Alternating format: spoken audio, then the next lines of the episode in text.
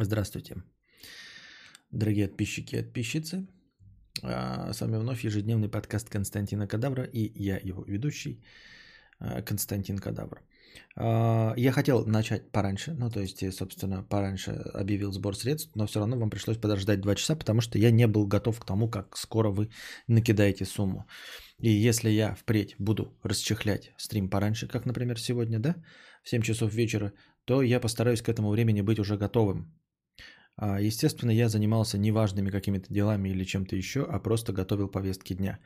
Распределить правильно свое рабочее, свободное время в течение дня я не умею. Я слишком маленький. Мне пока 36 годиков, я этому не научился. Но я буду стараться.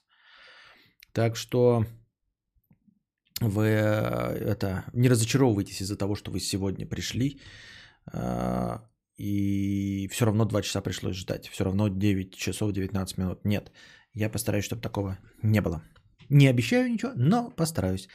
Вот, потому что люди, как я заметил с самого начала в чате, набежали такие, которые обычно не попадают и смотрят только в записи. И все равно, возможно, им пришлось немножко разочароваться из-за того, что я 2 часа протянул. Но я никак не ожидал, что так быстро все произойдет. Поэтому вы приходите, приносите, а я уж постараюсь побыстрее. Вот, тут донат от дружи внеочередной, в смысле, ну да, внеочередной, правильно. Правильно. А теперь наша любимая рубрика «Скатерть от дружи». Вот что хуйня. Вот микросписок, за что я ненавижу людей. Это лишь малая часть того, что меня в людях бесит. Просто так написал, без подтекста и посыла. Первое, что меня бесит, это когда человек показывает куда-то и говорит «смотри», но у него не хватает извилины понять, что ты не видишь, на что он показывает. Сука, как бесит. «Смотри». «Что? Где?» «Да вон же, смотри, смотри скорей». «Да где, блядь?» «Да вон же, вон, гляди какой». «Да кто такой? Где?» Если включить свой мозг на 1 миллисекунду, то можно, блядь, сказать «видишь в 100 метрах небольшой палисадник». Несмотря на самое... Посмотри на самое высокое дерево. На верхушке сидит сова. А я думал, камера. Сложно. Надо тыкать пальцем. Смотри, смотри, пока не выбесишь. Куда ты, блядь, тычешь своими драчулями? Второе. Эти же люди... Кто... Еще чего, что бесит. Эти же люди никогда не могут сказать, где они находятся. Не могу найти парадную. Окей, ты где? Ну, я вижу панельную 5-этажку. Охуеть. Вот это ориентир. Среди панельных 5-этажек ты около панельной 5-этажки. Сложно найти глазами что-то особенное. Например, я около трансформаторной будки, на которой огромными буквами написано слово «муй». Или справа от меня детская площадка с зелеными покрышками в виде крокодила. Нет, эти люди будут говорить «я вижу куст». Я стою на асфальте, надо мной небо, уебаны. Просто люто морозит, когда человек оставляет... Третье. Просто люто морозит, когда человек оставляет после себя что-то, что точно надо будет убирать другому человеку. Типа в офисе чувак допивает последний стаканчик воды и такой похуй, бутылку следующую поставит чел после меня. Вот ты пидор. Я даже могу понять людей, которые мусорят на природе. Человек срет, потому что ему похуй, но не видит проблемы в засранном пляже. То есть он говноед, но честный. Он не убирает за собой, но у него и претензий нет, что засрано. Он просто свинья. Но когда ко мне приходит кто-то и оставляет пустые банки от Кока-Колы на столе, меня просто бесит. Кто, сука, должен за тобой убрать? Мамка? Я, блядь, твоя служанка или чего? Светлана, ужас, друже, пообщался с людьми. Теперь еще 3 года дома сидеть будет. 4. Вот этот пункт особенно мне близок, как человеку, ходившему в походы. Просто трясет, когда что-то делает сообща компания людей, но когда почти закончили, пара выблетков сливается. Типа, ну почти все, закончите тут. Ну ты понял. Типа училка сказала перенести все парты на 4-й этаж. Все носят, но когда парт осталась пара штук, всегда найдется паскуда, которая типа со всеми работала, ну типа уже почти все, так что вы тут сами закончите. А давай, гнида, мы закончим вместе до конца, а? То есть человек делает вид, что не понимает, будто оставшаяся работа мгновенно делится между всеми, кто заканчивает. Типа, ну мы почистили мешок картошки, осталось всего-то 10 картофелин, так что я пойду уже. Отлично, только когда ты, мразь, свалил, мои 5 минут оставшиеся превратились в 10. Какого хуя ты спиздил у меня 5 минут времени? А давай ты, блядь, возьмешь экономочку, и ты, сука, почистишь свои 5 картошек, и я свои. Это называется экономочка, потому что чистилка картошки, впервые слышу такое название. Ярослава пишет, как же бесит, когда стоишь на пешеходном переходе, ждешь зеленый, видишь на противоположной стороне знакомого, и он начинает махать руками, пытается что-то тебе объяснить, хз, что это движение культёпками. Не знаю, Ярослава, как часто ты с такой хуйней сталкиваешься. Я, честно говоря, за свои 36 лет, наверное, раз один такое было, чтобы мы стояли на пешеходном переходе, а кто-то не мог дождаться, и мне что-то отчаянно жестикулировал. Никогда такого не было. И вот опять.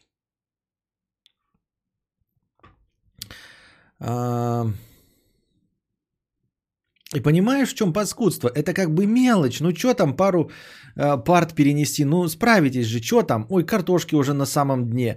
Как-нибудь без меня справитесь. Завершите. Осталось перетащить в лодку всего 2 рюкзака. Пойду пообедаю к костру. Ага, 2 рюкзака. Один тащи ты, а второй я. Не, всего 2. Я давай бери, сука, и тащи до конца. 5. Как же бесит, когда стоишь, ждешь зеленый свет, и когда эта букашка пишет, падла начинает идти раньше, еще на красный, и все следуют за ним. Да-да-да, это называется чемпионы. Я же как-то рассказывал, я видел один раз такой. Стоял я тоже так на переходе, да? И это тоже, меня бесит чемпионы. Вот, блядь, была бы у меня, знаете, какая-то депутатская неприкосновенность или еще что-нибудь в этом роде, да? Я бы сбивал таких людей. Ехал на машине, блядь, вот вышел на пешеходную, да, проезд, типа с тротуара, я бы его нахуй сбил бы, блядь, и мне бы ничего за это не было. Вот. В Якутии просто нет светофоров. Называется стадное чувство. Я видел, короче, там это... Стоим такие, да, красный свет, что-то машины медленно едут, и ну, толпа стоит. И один такой молодой парень такой, оп, шаг делает вперед.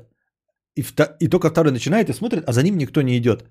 И он такой поворачивается и с таким недоумением лицо, а что, чемпионов нет? Ну ладно, и отходит назад 2 шага обратно. Прямо сам такой, знаете, просто, а что, чемпионов нет? И 2 шага назад делает. Вот. 5 тип людей, что бесят. Люди, которые не пользуются соцсетями и это выпячивают. Ладно, я потопал. Куда фоточки скинуть? Давай в ВК.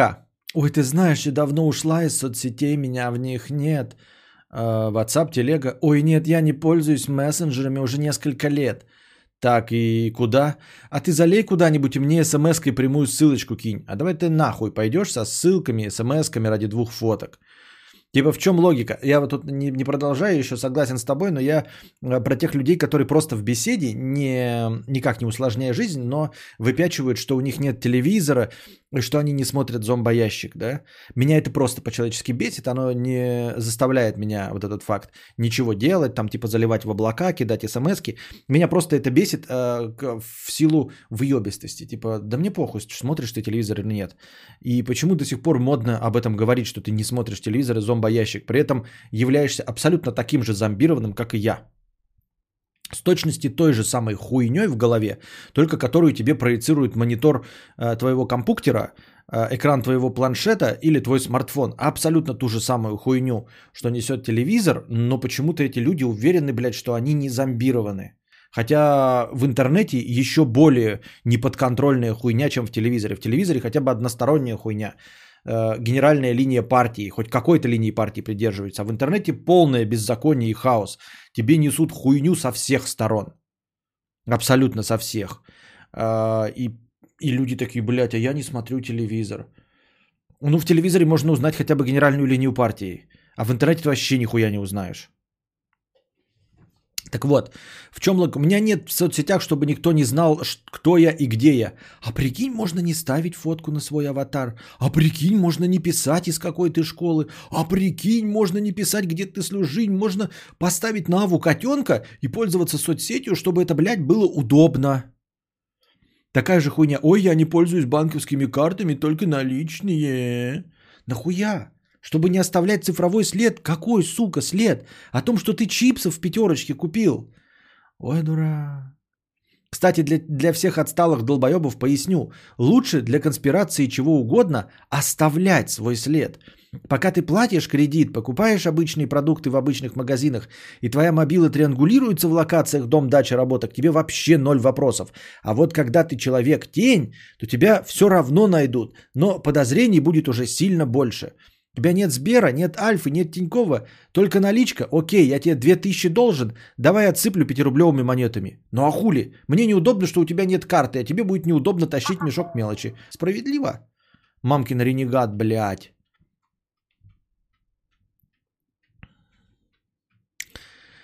Шестой тип людей, которые бесит, друже. Просто капец, как вымораживают люди с нежным слухом. Ну, ты понял, о чем я. О ебаных поправляльщиках. Не договор, а договор. Мне режет слух. Не добыча, а добыча. Говорите правильно, мне режет слух. Ты 500, а 500. Запомните уже, таким нежным цветочным подбородочным хочется сказать: нарожай, сука, детей и поправляй их. Вот реально, мудрец, не принято же человеку указывать, что у него лишний вес, не принято же человека корить тем, что он курит. Типа, да, все не без греха, но человек взрослый, так что зачем лишний раз его тыкать в недостатки? Да и кто ты такой, чтобы вообще кого-то куда-то тыкать? Наверное, человек знает, что он косноязычен, наверное, или ему похуй, или его все устраивает. Ну так и затолкай себе свой нежный слух в очко и поглубже. Сегодня приготовим свиные шашлы. Не шашлы, а шашлыки. Говорите правильно. Да я в рот ебал, нравится тебе, как я говорю, или нет? Как тебе такие шашлы? Удачного стрима. Да, спасибо. Давайте проведем сегодня, ребята, хорошая тема для наброса. Давайте проведем. Настроение дохуя.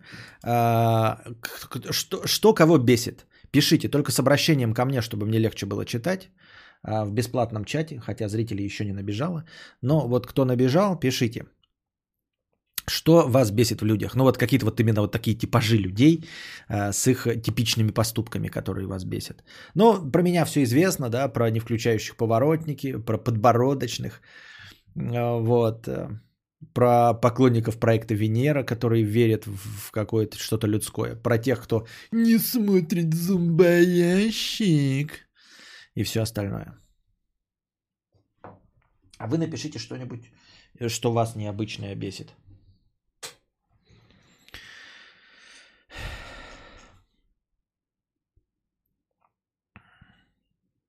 Вы пока пишите, а я сейчас еще тут еще одна, по-моему, Эсмеральда уже писала, и она, по-моему, уже полыхала, что я не прочитал ее это, простыню текста, уже один раз профукал, и поэтому нельзя профукать второй раз.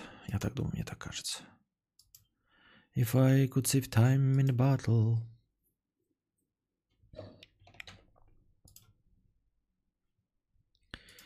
А потом я вернусь к этому, если вы с обращениями напишите, мы вернемся к этой теме. А теперь наша постоянная рубрика «Простыня текста».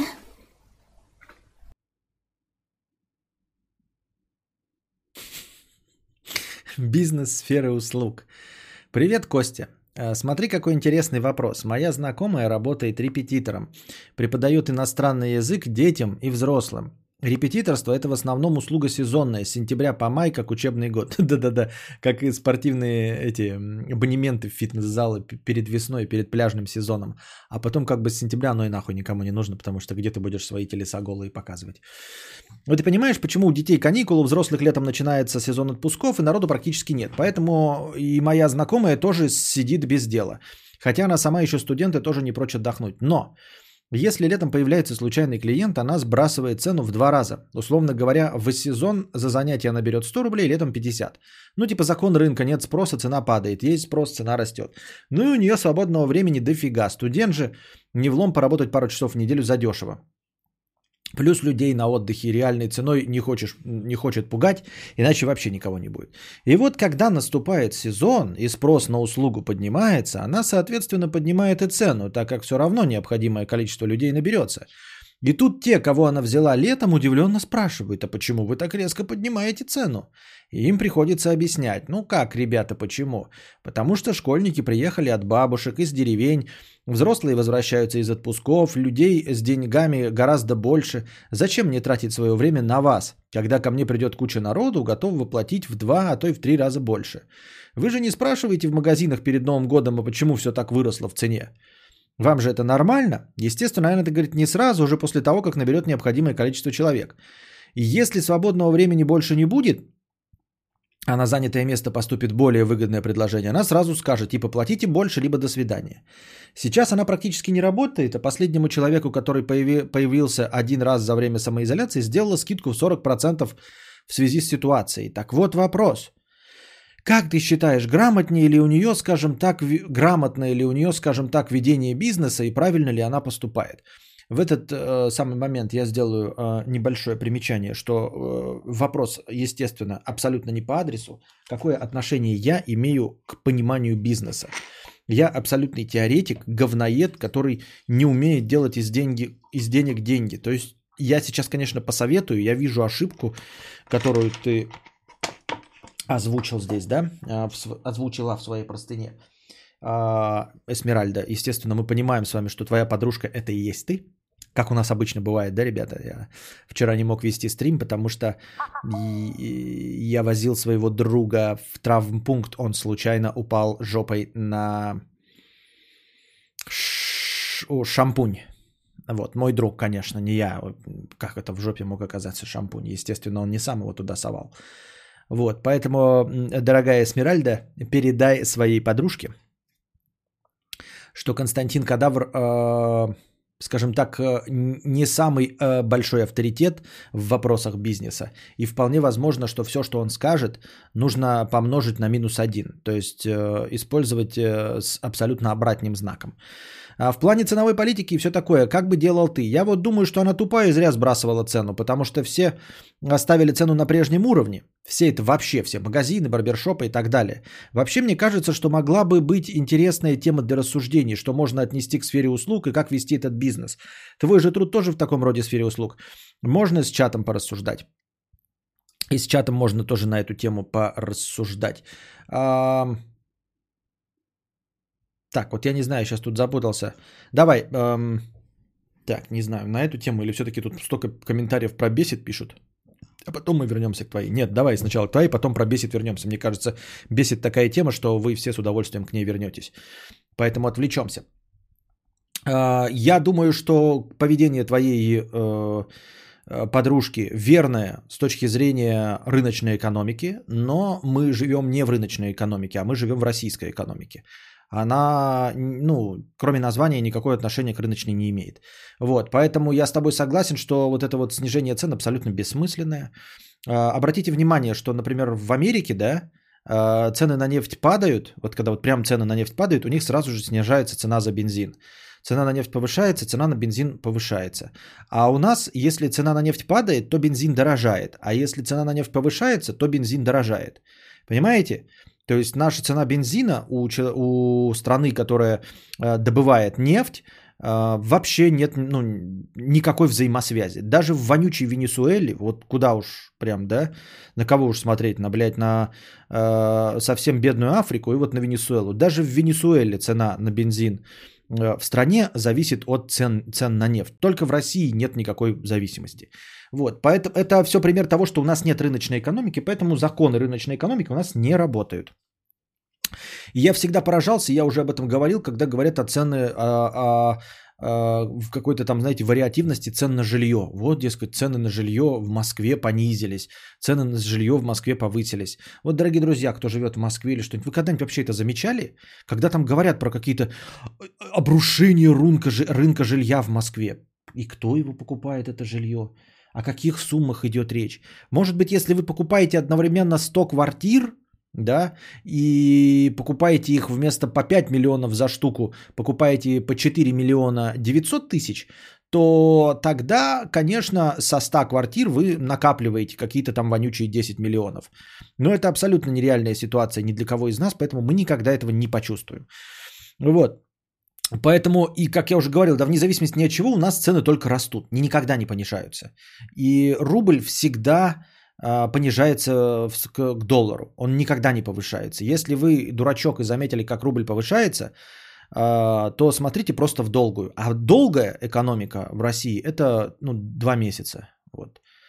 Вот в течение двух, два, конечно, пизданул, да, но в течение полугода всегда курс доллара будет выше, чем полгода назад. Как бы вы, блядь, ни прыгали, вот куда бы вы ни прыгали, что бы вы ни делали, всегда будет в любые две точки. Конечно, для красного словца, если вы дурак и потратите на это время, то сейчас найдете какие-то полгода, при которых...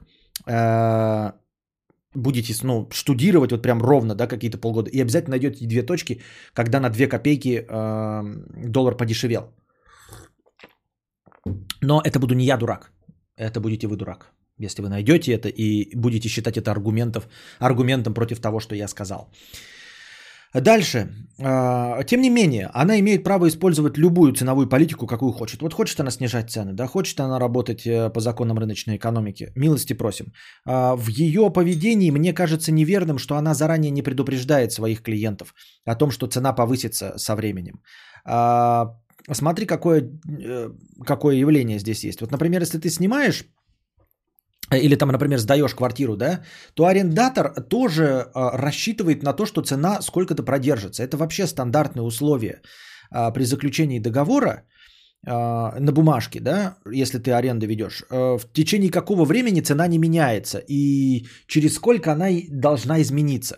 В нормальных трудовых договорах также обговаривается, через сколько, если ты работаешь нормально, твоя зарплата должна повыситься. Не когда-то там, а через сколько точно она должна повыситься, через сколько тебя ждет карьерный рост, через сколько твоя зарплата увеличится.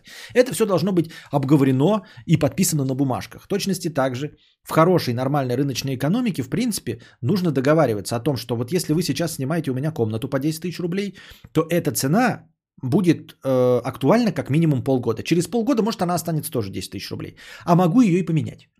Но мы с вами договариваемся, что первые полгода точно будет по 10 тысяч рублей. Или год, например. Да? Это правило хорошего тона, это правило ведения бизнеса, когда условия меняются. Мы же не говорим о том, что мы продали дом, а потом через год требуем доплаты, потому что дома подорожали. Это разовая акция. А когда речь идет о том, за что нужно платить регулярно, то цена может меняться. Если это, например, абонемент в фитнес-клуб, то ты, когда подписываешь договор, там все рядом маленькими буквами обязательно написано, что цена может меняться там в течение месяца в зависимости от условий. Там тебе прямо говорится, что никто не будет тебе по этой цене год что-то продавать. Если только ты не купишь сразу абонемент на год, а через год уже может быть другая цена. Это же написано там, я не знаю, где-нибудь в Google Play, в PlayStation Plus, что цена тоже может меняться, но если ты купил по какой-то цене годовой абонемент, то ты вот получаешь. Поэтому правилами хорошего тона предусмотрено предупреждение клиента о том, что цена изменится в сентябре или в августе. Вот. Он может сразу с этим не согласиться и сказать, ой, мне сразу не... тогда сразу найдите себе репетитора, который будет в течение долгих-долгих месяцев брать вас одну фиксированную цену, которую вы обозначили прямо сейчас. Я думаю, что ей просто нужно было с самого начала каждому клиенту об этом говорить, что сейчас цена 40% скидкой, и она не всегда такой будет. В сентябре, когда начнется наплыв, я цену обязательно повышу. Вот. Об этом предупреждаешь, тогда потом вопросы никакие не должны возникать. И никаких споров не должно возникать, я считаю. Все, легко и просто.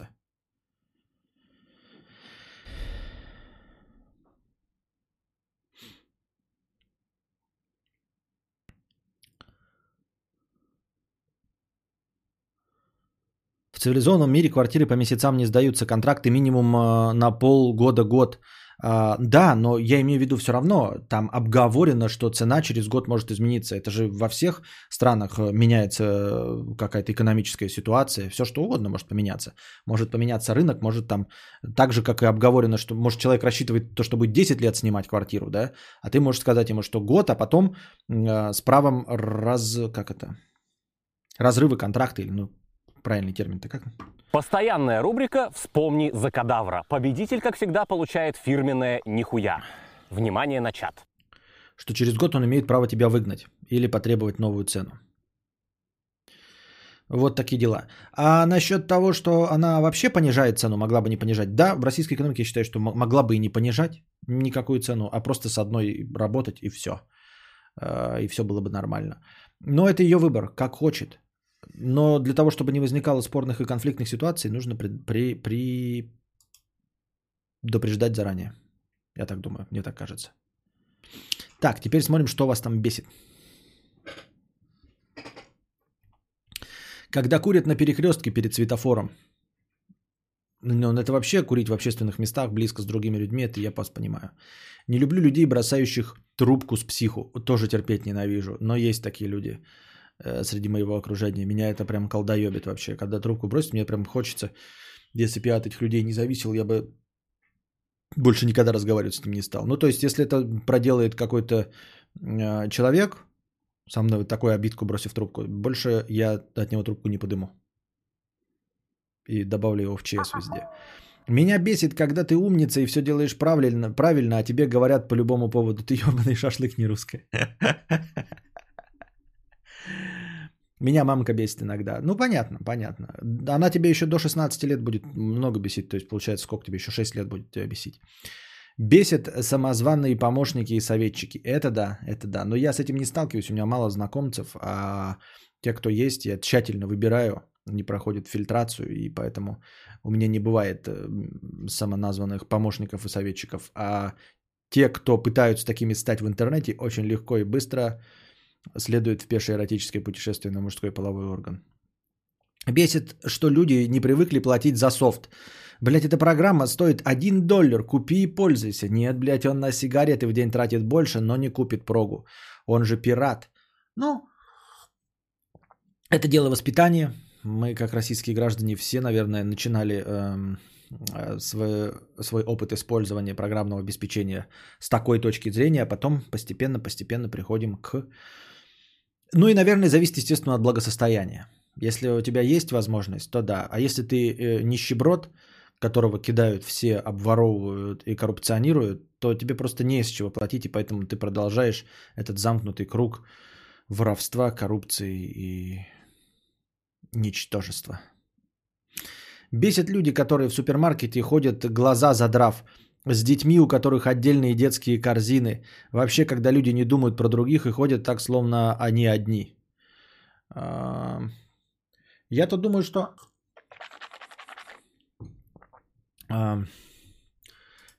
Мякотка в том, честно, да, скажу, вот помните, я вчера говорил о том, что отдаю себе отчет в том, что те люди, которых я осуждаю, это вы. Что 80% из присутствующих в чате это те, кто носит маски на подбородке, кто не соблюдает режим самоизоляции, кто не включает поворотники. Так вот, мне тоже необходимо сделать признание, что да, я тот, кто плевал на других в супермаркете. Знаешь почему? Потому что вот пожив какое-то время, как ты, негодуя от того, какие все абсолютно бессмысленные люди, не думающие о других, я понял, что я могу в точности так же харкать на остальных, понимаешь? Мы живем в стране, где происходит постоянная борьба, постоянная битва с дебилами. Вот. Ну и поэтому я иду просто и толкаю тележками людей там и все остальное. Ну, лежит на дороге, да, я, ну сталкиваю, да мне и похуй вообще абсолютно. И рекомендую так же тебе жить. Понимаешь, ты не справишься, люди не станут умнее и все. Но ты можешь стать таким же, как они, и тебе легче будет с этим справиться. Понимаешь, если вот все вокруг тебя харкают на пол, ты всем говоришь, не харкайте на пол, не харкайте на пол, они все равно продолжают харкать на пол. Так вот, когда ты станешь харкать на пол, грубо говоря, то тебе станет легче справляться с этим. У тебя не будет ощущения несправедливости мира. Потому что ты знаешь, что вот где-то здесь харкнули, и ты кому-то тоже харкнул ну вот на пол, и кому-то стало неприятно. То есть на тебя негатив вылился, ты его излил обратно. Где-то в каком-то, может быть, месте, да, великолепном, где интеллектуалы живут, такое непозволительно. Когда у тебя будут деньги, ты сам это поймешь. Когда ты будешь жить на какой-нибудь рублевке или еще что-то в этом роде. А так, вы скажете, ну это же что, надо же начинать с себя. Но мы забываем сразу про эту дичь тупую начинать с себя. Это никогда не срабатывало. Ты пойми, что можно просто находиться на постоянном взводе из-за ощущения несправедливости, что ты один чистый, а все харкают. Но как только ты начнешь харкать и почувствуешь за собой эту вину, то тебя отпустит чувство несправедливости. Понимаешь? Тебя отпустит чувство несправедливости. Вы скажете, ну так ты можешь и не включать поворотники. Нет, я хочу, чтобы эти люди все сдохли, кто не включает поворотники, чтобы они сгорели в машинах. Вот. Я хочу жить среди людей, которые включают поворотники. Я просто привожу в пример, что, например, я что же не про то, что нужно харкать на пол. Я не буду курить на остановках, да, и на пол я харкать не буду, и мусор я бросать все равно не буду. То есть это то, с чем я борюсь своими поступками. Это пример такой я привел про харкотину. Но никто же не харкает, это вообще какой-то странный. Зачем я так сделал? Не визуально четкий пример. Я говорю вот конкретно, вот, да, ты ходишь с тележкой по супермаркету, да, люди не смотрят. Вот, ну ты просто иди, тоже тебе насрано и все. Встал удобно, да, загородил там какой-то прилавок тележкой, ну и загородил и похер. Зато когда ты в следующий раз кого-то встретишь такого же, да, у тебя не будет ощущения наебалого, что ты один терпила, который так делает. Нет, встал, тебе удобно, все, загородил полтележки и стоишь нахрен. Пока тебе вот прям в упор не скажут, отойдите, пожалуйста. До этого момента стоишь, вот стоит бабка там, знаете, вздыхает какая-нибудь. Или там прицокивать еще будет. Тебе похуй, ты броневой, блядь, ебать. Пока не скажут, не уходишь и все. И тебе легче будет с этим мириться. Я так думаю, мне так кажется.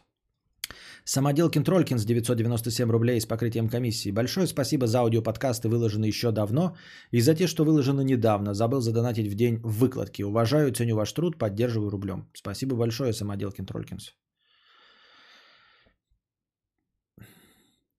Просто вымораживают люди, которые с улыбочкой, милым голосочком говорят что-то мерзкое, пытаются тебя унизить. Уж лучше хуями меня обложить. В принципе, это описано в моем ролике «Залупа друг». Но при этом, да, человек может быть еще и не другом тебе, а просто быть залупой. Ну и, в общем-то, да. Разделяю ваше негодование. Бесит, когда договариваетесь с кем-то скинуться, например, на доставку, ты платишь, кушаете, а потом кто-то забывает скинуть денег и напоминать неловко, а сам и не вспомнит. Ну, это все легко решается... Все легко решается предоплатой, тем, чему нас учит Юра Хованский. Только по предоплате. Вот договоритесь, давайте, ребята, скинемся. Нет, давайте скинемся сейчас. Я потом вложу. Не-а, тогда я с тобой не скидываюсь, тогда я заказываюсь. Вот Маша Калядина, это легко и просто решается. Смотри, вот это, говоришь, скидываемся, да? Говорит, я потом скинусь. Пошел ты нахуй. Я заказываю. Алло, мне одну пиццу, да? Одну пиццу мне. И я плачу полностью за доставку. А вы теперь хуилы складываетесь как хотите. Я заплачу за свою доставку полностью, я уже заказала. А вы тут разбираетесь, ебите друг другу мозг, решайте, есть у кого-то деньги, нет. На вас мне насрано с высокой колокольни. Я уже себе заказала пиццу. Да, я переплатила за доставку, но я ее переплатила за себя. Пока вы, мудофилы, суд собираетесь. Все, это легко и просто так вот решается. На будущее просто никогда больше не вкладываешь больше суммы, чем твоя доля. И все.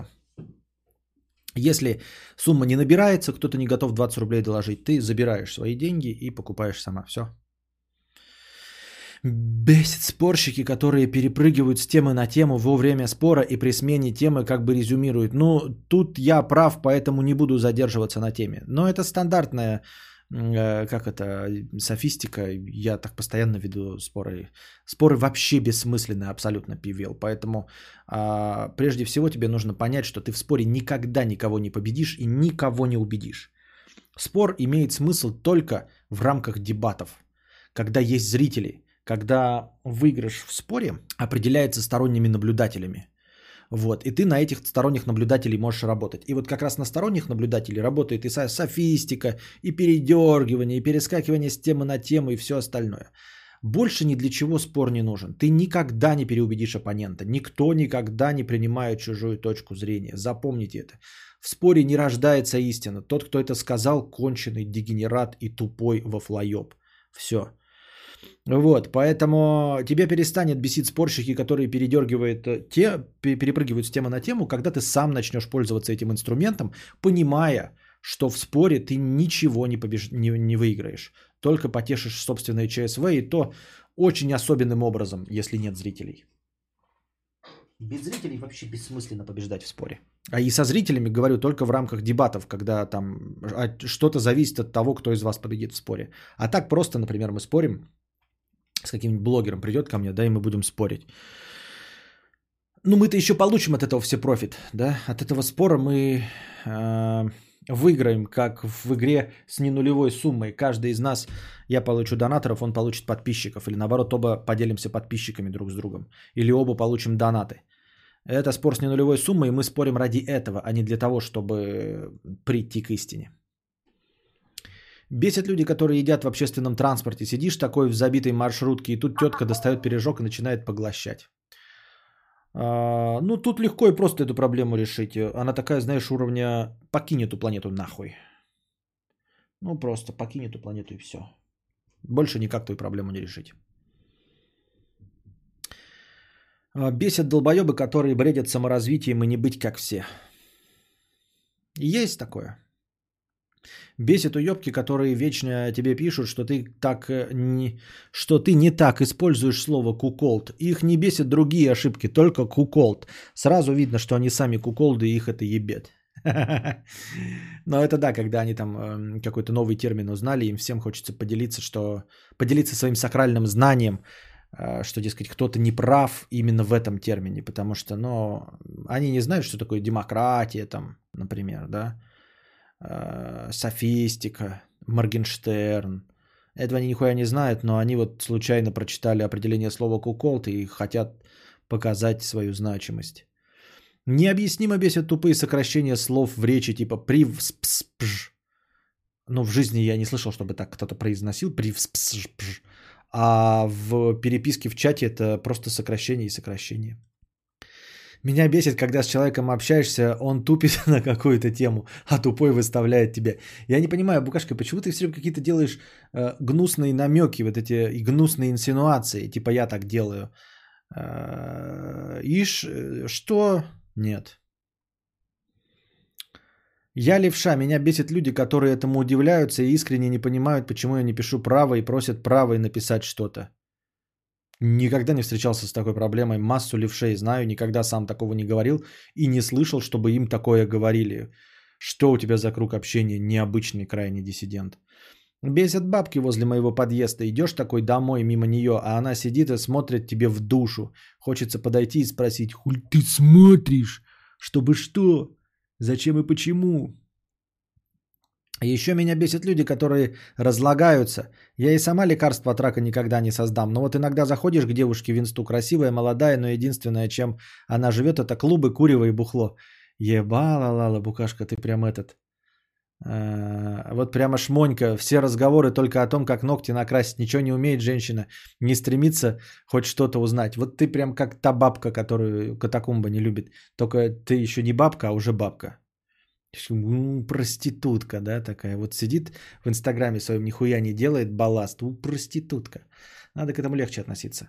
Уж вот это-то не должно тебя абсолютно никак бесить. Потому что она не перед тобой харкает на пол. Она не выдыхает дым курева тебе в лицо, она не подвергает твою жизнь опасности, не включив поворотник. Она вообще находится за 3-9 земель от тебя, а тебя это бесит. Это совсем не конструктивно.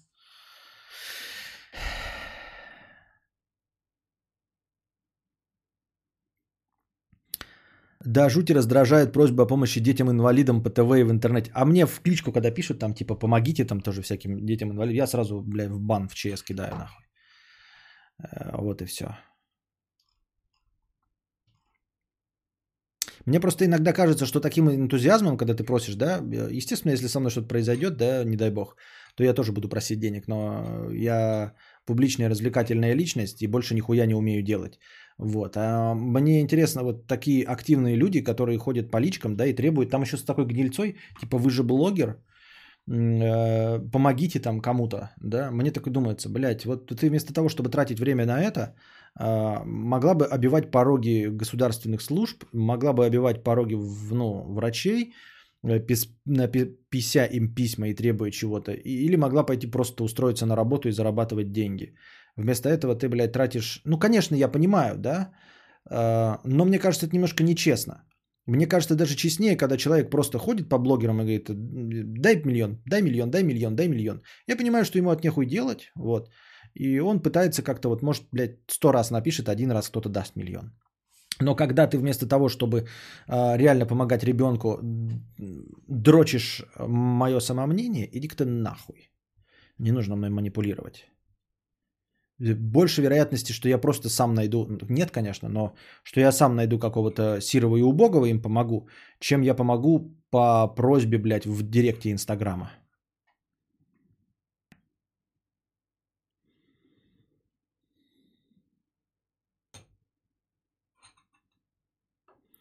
Вот мы на карантинное время сразу с заказчиком договорились. Это цена на май. Дальше будем обсуждать в большую сторону. В принципе, да. Да, говоришь, ну типа, у тебя сейчас кризисное время, никто ничего не покупает, а ты им предлагаешь, говоришь, вот сейчас кризисное время, вообще никого нет. Если хочешь, мы тебе сделаем, бля, за 50 рублей. Но как только май как только закончится карантинное время, мы будем возвращаться, рынок будет устаканиваться. Если мы доживем до того времени без твоей поддержки в 50 рублей, то потом мы вернемся в нормальную цену. Поскольку ты нас не поддержал в кризис за большую скидку, то мы тебя не поддержим, когда кризис закончится. Бесит, когда разлагаешься себе спокойно, сдаешь лекарство от рака, чтобы расслабиться, бухаешься, сосешь члены в клубе туалета, а тебя осуждают. Бесит, когда Волан-де-Морт моется моим шампунем. Да, к цивилизованном мире и на работу по контракту на полгода, год берут, а потом условия пересматривают и могут не продлить. Да, я ничего там плохого не вижу. Так а у нас могут просто в любой момент тебя пидорнуть. Бесит, когда Кадавр пропускает твой коммент в части про то, что тебя бесит. Бесит, шашлык переверни, залей водой, горит. Нет, не водой, пивом или вином, так вкуснее будет. Помахай, раздуй, жара нет. Бесит люди, которые не смотрят, куда идут, типа идут вперед и смотрят куда-то в бок. Я так иногда, ребята, грешным делом вижу, да, например, человек идет и не смотрит, да, или с телефоном идет. Я в него стукаюсь, да, прямо вижу его. Ну, потому что хули он, блядь, идет, даже чуть-чуть не этот. Я стукаюсь в этого человека, а потом дико-дико извиняюсь, как будто бы я тоже в другую сторону смотрел. И, ребята, это огонь. Охуительное чувство. Во-первых, оно никогда не вызовет конфликта. Когда, вы знаете, вот видишь, человек идет, там боком нихуя не смотрит, ты такой, знаешь, такой ведешь и тоже такой делаешь, такой, бах в него со всей дури, такой, ой-ой-ой, извините, не заметил вас. И потом, и он такой думает, ну, а как на тебя наехать? И потом понимает, что ты типа его не видел, а он-то тебя тоже не видел. И ты идешь потом, да, дальше, улыбишься во всю харю, а он такой думает, блядь, и конфликт не образовался, а он же как бы меня не видел. Ну, а я-то тоже мог обойти, если бы смотрел, блядь, на дорогу. А я уже иду дальше.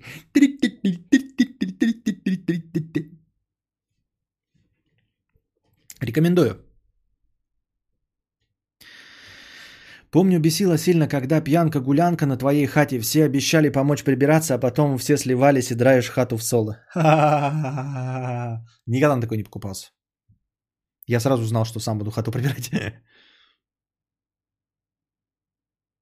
Ничего личного, просто в общем есть песня хорошая. Все твои друзья как один мудаки, но главный мудак среди них это ты. Понятно. Бесит, когда говорят, что я хуйло. Особенно, если в данном случае я действительно повел себя как хуйло. Самокритично. Бесит, когда бесят люди, которые считают свое надменно сложенное хлебало за аргумент в пользу при разногласиях. Не видно, что стрим идет. Так я уже оповестил везде, где можно. Как я еще могу оповестить? Я не знаю, почему YouTube так делает, чтобы что и зачем и почему. Про перегораживание тележкой. Обожаю таких людей. Смело и в голос хамлю им. Говорю, что они редкостные мудачье и расталкиваю. Не, ну редкостное мудачье, это же можно въебало получить, если ты будешь так говорить. А просто отталкивать можно. Я так думаю, мне так кажется. Бесит, когда кидаешь копье 8 лет подряд на заводе среди алкашей и уголовников и не можешь сделать сраный шаг навстречу другой жизни, уволиться и сменить работу. Не можешь, потому что ссышь изменить жизнь, привычку, искусственный контур быта, скопированный с лекал общепринятых норм. Каждый ссаный день одно и то же.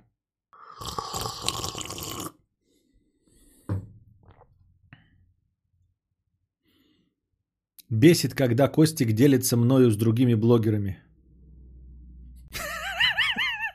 Бесит, когда целый день в туалет не хотелось, но как только по делам из дома выходишь, сразу ходца.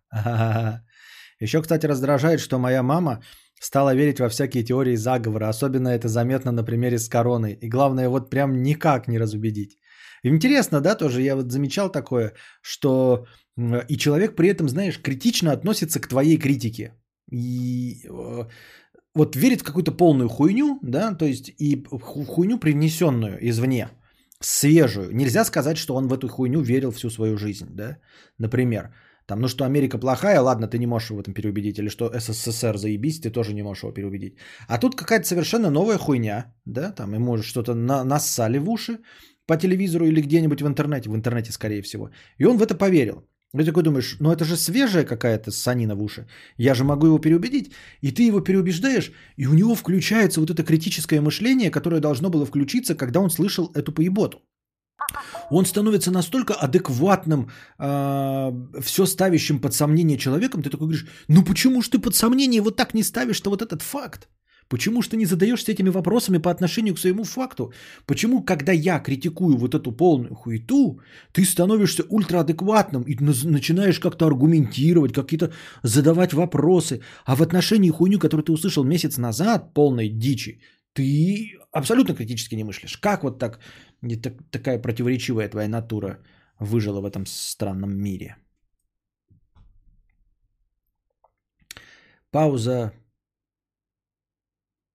на разгон крови.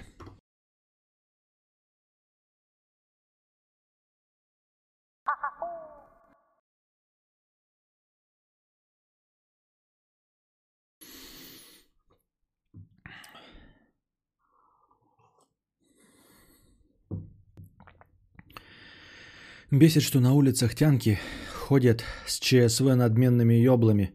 Типа все 10 из 10, хотя они в среднем на 5-6, а ты на 8. А они должны сами к тебе подкатить и пытаться. Это полная хуйня, Каз.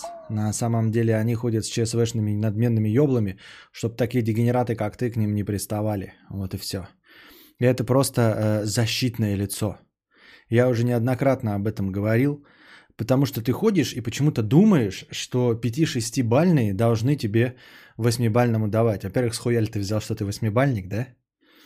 Вот. Во-вторых, даже если ты 8-бальник, они просто не хотят с тобой ебаться. Просто потому что выбирают, ну, по какому-то другому критерию. Ну, это же женщины, да, там, хуй его знает. Любовь, морковь, еще какая-то ебота, там, деньги. А у тебя ни денег, блядь, ни любви, нах, ничего нет, ёптать. Так вот. Суть в том, что это защитная реакция, потому что ты, как ЧСВшный человек, который с чего-то решил, что 8 баллов у тебя, да, подумаешь, что если она вообще на тебя смотрит, что она тебя хочет. У мужиков же избыточная переоценка собственной значимости, красоты и возможностей. Я уже над этим в юмористическом ключе рассуждал, когда ты заходишь в автобус, и, боже упаси, какая-то тёлка, там, общественный транспорт, да? Она просто вот мимо тебя двигалась по тебе взглядом и случайно прошла по тебе. Ты же думаешь, что она на тебя посмотрела, а поскольку все привычны, что тёлки ни на кого не смотрят, то если она на тебя посмотрела, то она тебя хочет. Прямо сейчас у тебя, блядь, за гаражами за щеку взять на клык. На самом-то деле нихуя. Вот, но ты-то воспримешь это уже как, ну все понятно, она меня хочет, она меня по-любому хочет, сейчас мне хочет прям за гаражами на клык взять. И ты к ней подсядешь и начнешь, привет, блядь, почему ты такая красивая, такая грустная, ну, блядь, вот эти все оригинальные подкаты, вот, может познакомимся, вот это вот, А чё такая не в настроении? Улыбнись. Она сидит, думает, ёбаный в рот. И в следующий раз она ни на кого никогда, она будет сидеть с ЧСВшным ебалом, лишь бы такие, как ты, не подошли. Понимаешь? Потому что оно ей нахуй не надо. Вот она на улице идёт, да? Оно ей нахуй не надо. Она в магазин идёт. За чипсами, блядь. Вот. Ей пёрнуть охота вообще-то, в принципе. Она среди народу идёт, да? Ей пёрнуть охота. Вот ей нахуй нужно твое мнение сейчас, вообще всрать не нужно, да? Но, к сожалению, мужики неправильно все оценивают, абсолютно неправильно. Поэтому просто пересечение взглядами они оценивают как согласие на секс и начинают уже подкатывать. И для избежания всего этого легче ходить с постоянно надменным ебалом, никогда не улыбаться и все остальное. Потом уже можно, нет, знакомиться, блядь, все равно знакомиться будут. Но хотя бы будут знакомиться, но 80 человек из 100, понимаешь?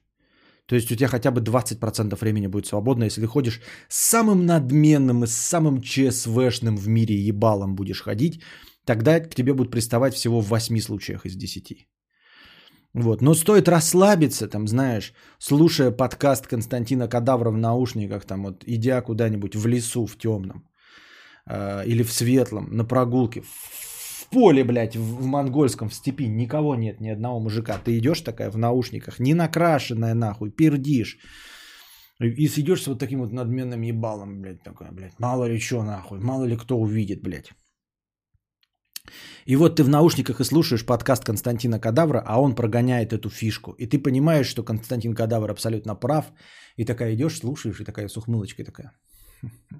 И тут где-то, блядь, монгольский воин на своих двух конях в подзорную трубу смотрит. Она улыбнулась! Она улыбнулась! Эта сучка меня хочет! А у нее зрение вообще не позволяет тебя увидеть. Он в 8 километрах, нахуй. Сливается полностью, блядь, с растущей рожью. Но он увидел уже, что она там где-то ухмыльнулась себе в наушниках подкасту. Все. Она меня хочет, блядь. Скачем, нахуй, по коням! Эй, красотка! Красотка! Как звать? А она еще не слышит. Ветер в обратную сторону. Она еще километров 8 не будет слышать нихуя. А он уже... Красотка! Блять, она же меня хочет. По-любому она мне улыбнулась. Сука, по-любому мне улыбнулась. Красотка! Уже горло посадит, пока будет скакать нахуй. Одного коня загонит, как монголы делают. На второго пересаживается. Этот умер. Все, в мыле. Он его пристрелил. Дальше скачет, будет орать. Потому что она улыбнулась. Вот. Во избежание такой хуйни я всем женщинам рекомендую, да, постоянно держать надменное ебало наготове. Никому не улыбаться, не здороваться. Нет, ну, в принципе, если вы хотите, да, пользоваться успехом, но это просто вот тогда не жалуйтесь, что вас заебывают мужчины на улице. Мужчины – это, блядь, неприкаянные обезьяны, ебать. Вот и все. Поэтому, если вы имеете смелость улыбаться на улице, не надо говорить там, ой, ко мне мужики пристают. Хуль ты улыбаешься и бдешь, ебать. Ты мне, что ли, улыбаешься или всем улыбаешься? Ну вот всем улыбаешься, вот тебе все и пристают. Надо не улыбаться, блядь. Россия – храм тоски и грусти. А ну-ка убери улыбку и просветление с лица. Я вижу, ты счастливый слишком. Здесь так не принято, пацан. Вот, позволил я себе процитировать группу порнофильмы. Так что... Если ты смеешь по-человечески реагировать на внимание хоть кого-нибудь, то будь готова к тому, что тебе будут не давать прохода мужики. Все легко и просто.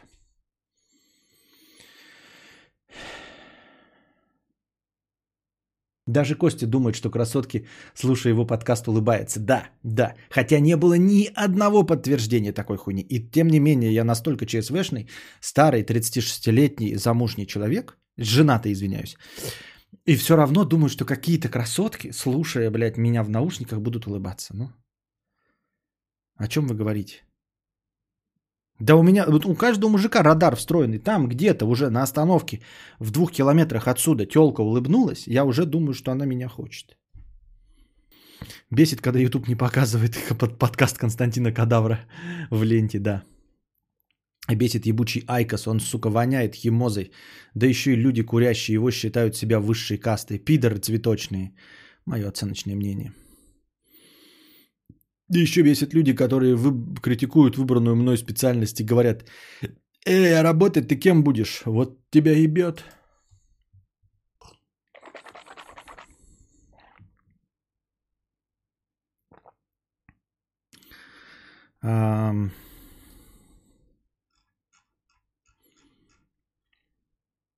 Где я потерялся? Бесит, когда Костик смеется, ты думаешь, что это твой гениальный коммент, а там хи-хи-хи-хи, сосало бишь. Бесит, что затомился, за целый день на даче хотел уснуть под подкаст, но теперь лежу с закрытыми глазами и ржу в потолок. Бесит, кошка моя, сидишь такой, слушаешь Кадавра, она спит, потом я ложусь спать и начинается тык-дык-тык-дык-тык-дык. Бесит, что мне звонят, когда я на толчке, и мне не совсем удобно ответить, или когда руки измазаны говной, и я не могу взять трубку. Вам, дизайнер, я понимаю твое негодование из-за того, что ты занят фекаловыделением, и тебе звонят. Но вот вторую проблему, когда тебе звонят, у тебя руки измазаны говной, эту проблему можно легко решить. Попробуй вытирать очко не руками, а туалетной бумагой. Или подмываться. Или вытирать, а потом подмываться. Но в любом случае не использовать голые руки. Тогда у тебя не будет проблемы, что у тебя руки измазаны говной, когда тебе звонят.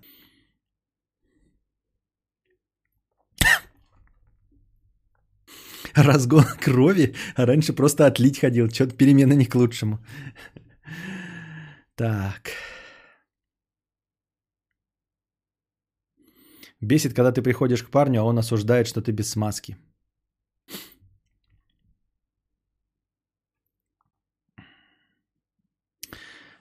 А какие упражнения ты выполняешь? Сейчас только приседания и приседания. Бесит, когда люди ругаются из-за отсутствия смазки, когда лучшая смазка – это слюна. Я вот просто представил себе, приходишь ты такой в автомобильную мастерскую и такой говоришь: ебать, ребята, что вы наделали? У меня шаровая нихуя не крутится. Ну, я не знаю, что такое шаровая, ну, что-то там, знаете, блядь, какая-то техническая деталь. Я заглядываю туда, а вы же масло не налили, там же на сухую все скрипит, блядь, двигатель сейчас свалится. И стоит такой чумазый, блядь, механик такой, да, вот, и цитирует Букашку: лучшая смазка — это слюна. Ты что делаешь, сука, отморозь? Нахуй ты в двигатель-то харкнул? Это двигатель, масло нужно, машинное, ебанутый. Какая слюна? Конченый, ты что, блядь?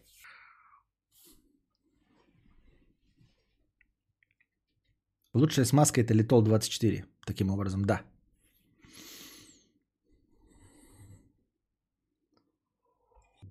Бесит, когда твой парень выносит ваши отношения на публику, и теперь все знают, что ты как тесак. 8-бальный, цветочный, подбородочный, сиськастый. Это дополнение про маму с теориями заговора, вот прям в точку. Обидно, что кандидат наук, правда, уже в другой сфере работает и во всякое верит. Вот прям невозможно спорить. Пробуешь с научной точки зрения. Науку выдумали, чтобы Гоев на деньги наебывать. Говоришь, вот нахуй кому-то надо тебя чипировать. Вот чтобы им от тебя надо, все равно мимо. Понятно. Девушка, клейте усы, если не хотите приставаний, да? Бесит, когда покупаешь что-то дорогое, а тебе потом говорят, какое говно ты купил. Можно было и дешевле найти. Нахуя мне это говорить, когда я уже это купил? Так и хочется харкнуть. А это как раз-таки узкое направление, узкая специализация тех людей, которые раздают непрошенные советы. Это вот те самые мудаки, которые дают непрошенные советы. Они высказывают свое непрошенное мнение по поводу покупок. Бесит, что Светлана кивнула, что она многомиллионный блогер, блогерка, и не хочет говорить, что у нее за канал. Вот сколько разговоров о наушниках и камерах, а ты скажешь о твоем... А что ты скажешь о твоем выборе алкоголя? Ничего не скажу, потому что алкогольные компании смело, легко и просто покупают рекламу у блогеров. Поэтому я свои алкогольные предпочтения больше озвучивать не буду, а буду озвучивать только те, за которые мне заплатили. Потому что если я озвучу свои алкогольные предпочтения, то я прорекламирую кого-то бесплатно. Бесило раньше, когда в общаге мирно спишь, а тебе ебальца щекочет большой рыжий таракан своими ножками. Все понятно. Вот такая вот фигня. Так, ну судя по количеству зрителей, да, хотя время 22-25, мне кажется, что, ну прям скажем, 150 зрителей это мало. Даже меньше, чем 150, да? Это прям мало зрителей. Для моего даже канала 11-тысячника это мало в такое время, когда может быть, вот кто сейчас там, что, вот кто стримит? Что, Мэдисон с Хованским вместе одновременно по шпалам стримит? Нет же. Если вы красивая девушка и заметили, как взгляд парня задержался на вас, то начинайте ему сразу сосать. Он начнет с вами теснее общаться и заебите ему мозг, чтобы знал, сука. Понятно. Бесит, когда в интернете всем не насрать на мнение какого-то черта из интернета. Бесит, что люди хвалят любые свои вещи, какими бы плохими они ни были. Никто не признает, что купил неудачно и ошибся с выбором. И все отзывы не отражают действительность. Нет, почему? Ну, во-первых, я стараюсь таким не быть, и я, по-моему, делюсь с вами, когда купил говно. Вот, и рассказываю вам, когда купил говно. Ну, и если не говно, то даже в вещах, которые мне нравятся, я все равно озвучиваю минусы. Вообще не понимаю твои претензии, Каз, потому что по большей части люди-то как раз-таки склонны... Нет, ну, вживую, да, возможно, люди хвалят свои вещи. Вот как раз-таки для того, чтобы ты... как пассажир, не, ну, в смысле, товарищ, друг или просто знакомый, не стал бы критиковать его выбор. То есть вживую как раз-таки, да, все склоняются к тому, чтобы перехваливать свои вещи, хвастаться и не показывать всем, какое дерьмо они купили. В интернете же, где часть вот этой анонимности, когда ты рассказываешь незнакомым людям, то ты, наоборот, хочешь насолить компании, которая продала тебе говно, и поэтому пишешь отрицательные отзывы. То есть если есть товар, то и, например, 10 человек довольных и 10 недовольных, то скорее 10 недовольных напишут, а из довольных только 2 напишут те, кто любит писать, кому не имется, и если и те, которым совсем уж сильно понравился. То есть при прочих равных недовольные гораздо вероятнее выскажутся в интернете, потому что никто их не затроллит за то, что они говно купили, а они таким образом могут помешать этому товару продвигаться. Поэтому в интернете никто... Ну вот что касается анонимных отзывов, ну полуанонимных, мы понимаем сами, что имя же ничего не значит, если ты не знаешь человека, как раз таки стараются не сдерживаться. А вживую, да, ты постоянно перехваливаешь свои вещи, чтобы тебя не посчитали лохом. Бесит, когда вон так, это я читал. А не все равно, главное, что донаты есть, не это ли важнее? Вот Хандермен написал что-то, я даже не помню, блядь, про что разговор вот он. Ну вот такой, это безличный комментарий, вот такой, а не все ли равно, главное, что донаты есть, не это ли важнее? Про что эта фраза? На что ты ответил? Я не к тебе претензий, я просто забыл уже, я же старый, и у нас идет диалог со всеми. Ты да, но если зайти в сообщество автолюбителей и спросить, какую машину купить, будут советовать тупо свою. А, ну, здесь это не, ну, это нечестно, потому что если за свою жизнь ты, Каз, поменял там 10 телефонов, то автомобилей, скорее всего, ты 10 не поменял. Ну, за исключением прям автолюбителей, таких как Щербаков. Во всех остальных случаях люди имеют очень мало автомобилей и меняют их раз в 10 лет. И, естественно, следующий автомобиль, который они берут, он заведомо лучше, чем предыдущий. То есть 10-летней давности вот у меня будет Volkswagen Polo Sedan, я возьму что-то новое, он будет лучше, чем 10-летний Volkswagen Polo Sedan, правильно? Поэтому актуальный автомобиль, находящийся у тебя в руках, он всегда лучше того, что у тебя было, во-первых, а во-вторых, у тебя небольшой выбор. То есть люди советуют просто то тупо, о чем они знают. И поскольку это дорогая покупка, то они изначально выбирали по каким-то критериям, которые для них важны.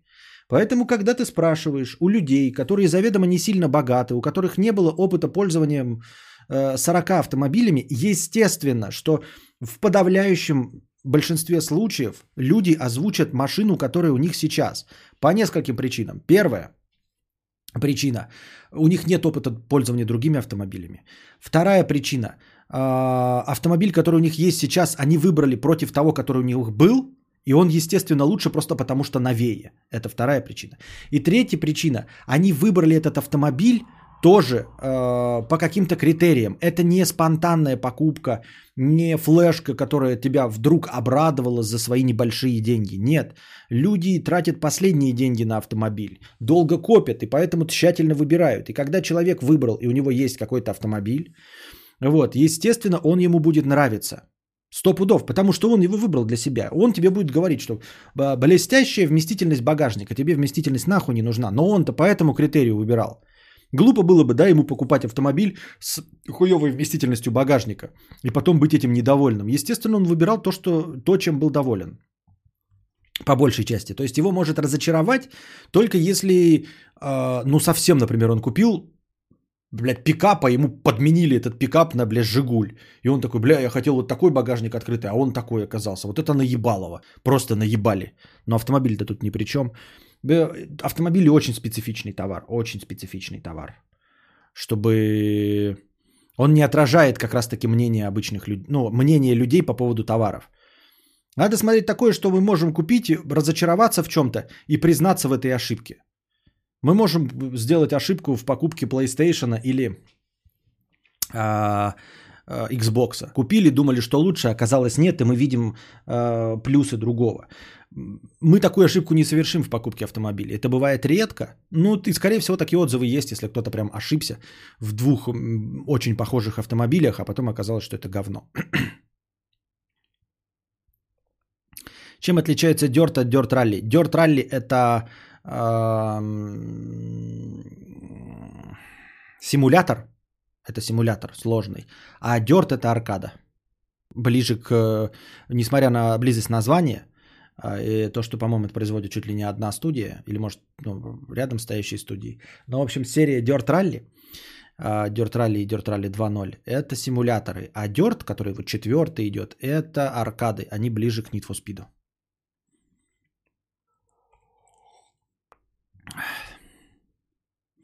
Так авто тупо нереально выбрать адекватно. Обычные люди не имеют достаточно опыта сравнения. Опытные журналы, блогеры часто проплачены. Да, и ну все, да, тут мои полномочия, все.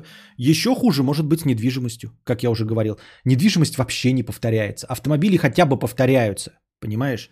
То есть есть люди, которые пользуются точности таким же автомобилем, как и ты. А с домами такого не будет. Ни одного такого же точности дома нигде никогда не будет. Если мы говорим про частные дома. Про квартиры еще куда ни шло, да? Но и то. Только в пределах там одного подъезда и одного этажа. Уже этажность меняется. Поэтому нельзя, знаешь, смотреть обзоры на квартиры. Или обзоры на дома. Это дико тупо, потому что помимо самого дома, внутреннего устройства, даже если он типовой, его строили разные строители на разной земле, с разной инфраструктурой, с разным доступом к коммуникациям, к асфальту, ко всему остальному. Ну, то есть, вот смотреть, по сложности выбора самым отвратительным, да, является недвижимость. Второй по отвратительности из-за дороговизны автомобили. Ну, и мы не говорим про всякие там яхты и самолеты, там тоже, там вообще не из чего выбирать. Бесит, когда Костя криво читает твое сообщение, а дурачком, не умеющим писать, выглядишь ты. Это какое я криво прочитал твое сообщение?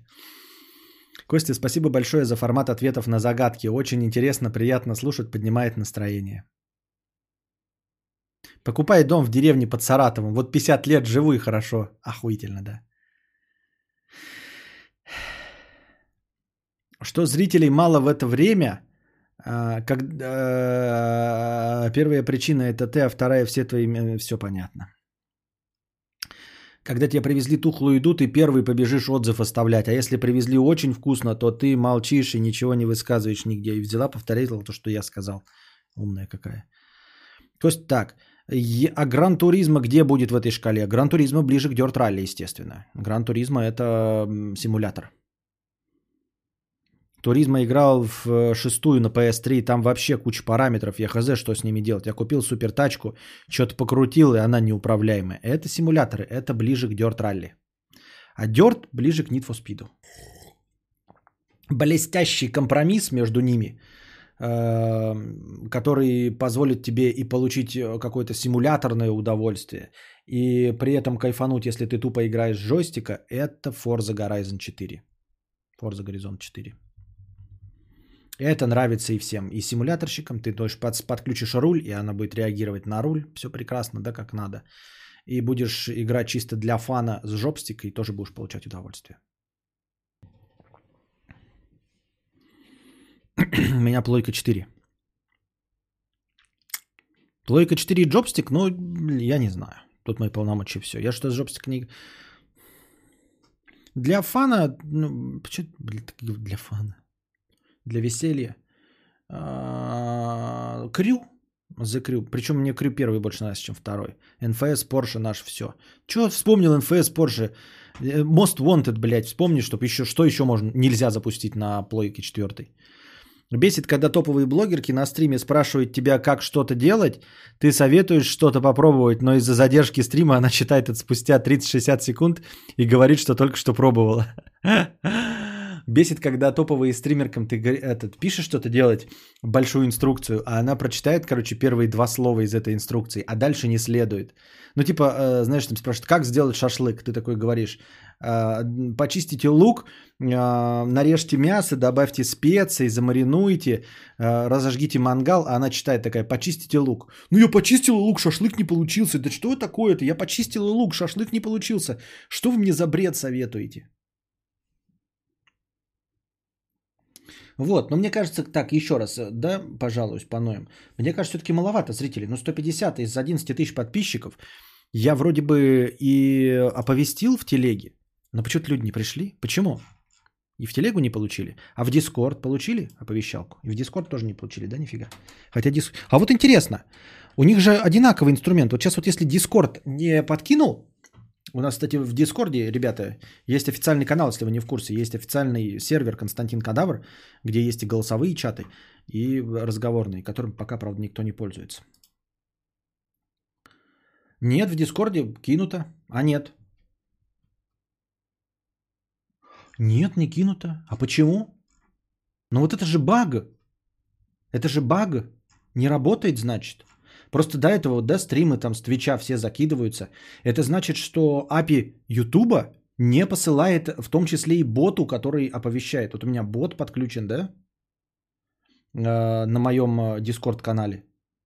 И туда тоже не скидывается. Это значит, что не работает?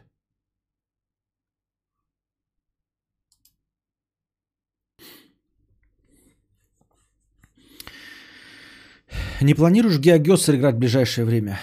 За ваши деньги хоть в залупу поиграем в мою. Ну, в залупу, конечно, не поиграем, но я не знаю, как в нее играть.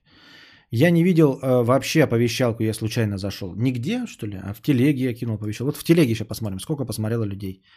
565 людей. Ну да, ни о чем вообще. И в телегу. В телеге тоже 4300 человек. Кстати, стало мало заходить людей. Люди перестали в телеге. Вот раньше смотришь, да, говоришь, за сутки набирались все примерно 4000. А сейчас я смотрю, даже самые старые. Вот это значит, смотрите, сейчас недельной давности, 2 мая. Двухнедельной давности, 2 мая. Оповещение. Его посмотрели 2700 человек. 2700 человек посмотрели оповещение. А подписчиков 4300.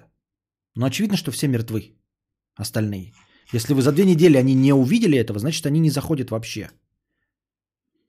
Почему, Дуров? Дуров, сука, верни стену. Дуров, сделай так, чтобы мертвых подписчиков можно было удалять. Может быть, есть какая-то настройка, типа, если в канале сидят мертвые люди. Я не гонюсь ведь за рекламой, правильно? Я ж не продаю в своих каналах и в своих оповещателях никакой рекламы. Мне мертвые подписчики не нужны для статистики, чтобы рекламодателям какую-то хуйню в голову вливать, правильно? Мне же это все не нужно. Поэтому я бы с удовольствием сейчас сжал кнопку для тех, кто не посмотрел недельной давности оповещения, чтобы они все удалились с канала. У тебя реально что-то с оповещениями. Даже в подписке заходишь, и тебя нет. И в поиске канала пробиваешь, и тут тоже нет. Как только на канал зайдешь, только тогда видно стрим онлайн. Уже не раз замечал. Есть у меня подозрение, Антон Седышев, что это ваши настройки неправильные, а я полностью подчиняюсь законам Ютуба. Я ставлю, что у меня не детский контент, ну там специальная плашка есть. Возможно, ваши аккаунты стоят детские. Просто вот школьник Лев Гнев и кто-то еще мне говорил о том, что всегда получает оповещение. Кто-то вот из людей, кто нормально умеет пользоваться, которые включают оповещения на телегах, на всем остальном, да, которые умеют пользоваться техникой, они говорят, ни одного стрима у меня от тебя не пропущено. Я обо всем получаю оповещение. Это говорит о том, что если бы у него хотя бы один пропустился, то это была бы проблема Ютуба. У меня такое ощущение, что где-то есть вот разнобой в настройках, и вы не настроили так, чтобы получать полностью оповещение от меня. Возможно, другие стримеры, вы скажете, но я же их получаю. Возможно, другие не заморочены тем, чтобы убирать все время галочку, что это не стрим для детей. А я ставлю все время с галочку «не стрим для детей». То есть стрим не для детей. Что у меня какой-то контент там. Я все время это выбираю, ставлю там русский язык, еще что-то выставляю. Вот это все. И, возможно, если вы все правильно сделаете, ну, если вам это действительно надо, разберетесь, то вы всегда будете получать. Вот Дас Делакруа постоянно получает.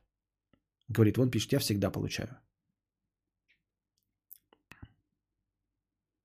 Небань только что писал, но продублирую. Пуш Ютуба пришел в мобильный телефон, зашел в ленту с ноута, нету, нажал на канал, пусто, обновил, вылез стрим. У меня 3 оповещения приходят, Ютуб, телега и на почту еще. Предыдущий стрим у меня прям в ленте Ютуба висел вверху. Сегодня ни в ленте, ни в подписках не было. Только на канале. Ничего не менял. Узнал по уведомлениям ВКонтакте и телеги. Мне постоянно из телеги оповещения приходят. Но сейчас на странице подписок Ютуба стрима нет. Но оповещение у меня было. Почему нет? Я не знаю, ребят. Я не знаю, как с этим справляться. Но кто-то говорит, что... Эльдар Бродвей писал в техподдержку и говорят мне писать в техподдержку. Ну и, блядь, и что, думаете, они решат это?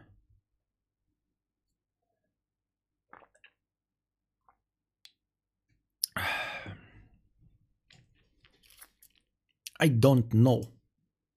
Почему так работает? I don't know. Если уж совсем в ленте на главном канале нет, то я не знаю, как это, что. Я все делаю так же. А ты ешь сухие завтраки? Чем запиваешь, если ешь? Нет, не ем. В ВК есть какой-то инструмент для беседы есть, но он только для беседы работает. Что? Причем здесь что? Ну все, заводи новый канал, чтобы отсеять мертвые души. У меня тоже возникла такая мысль катакомба. Мне, честно говоря, не впадло на телеге завести новый канал, чтобы отсеять мертвые души. Вон Маша Калядина пишет... что все стримы показывает, а мой нет. Не знаю, как... Что? А твоего нет, детская галочка снята, так что не в ней дело. Но это я... Ну да, может, я в пример привел детскую галочку. Я хз. Хз, что делать с этим? Как быть? Писать в техподдержку? Куда писать? Где ссылка на техподдержку? Куда мне писать?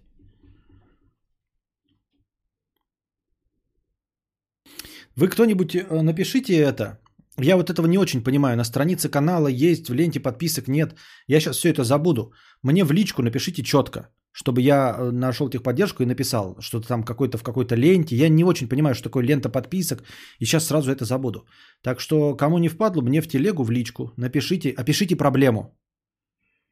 Как это выглядит, чтобы я это в техподдержку написал.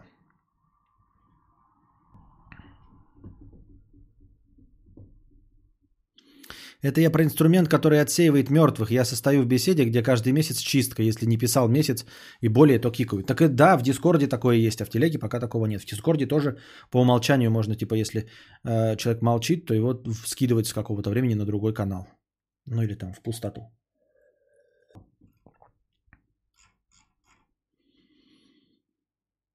Ну а те, кто не получает оповещения, они вот вы же пришли, а им не особо важно... И они потом в записи... Я не знаю. Вот сейчас 157 человек.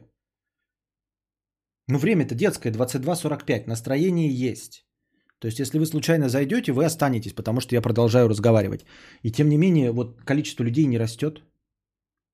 Вот оно сейчас примерно на одном уровне. Абсолютно все. Никаких оповещений никто не получает, не заходит, не знает.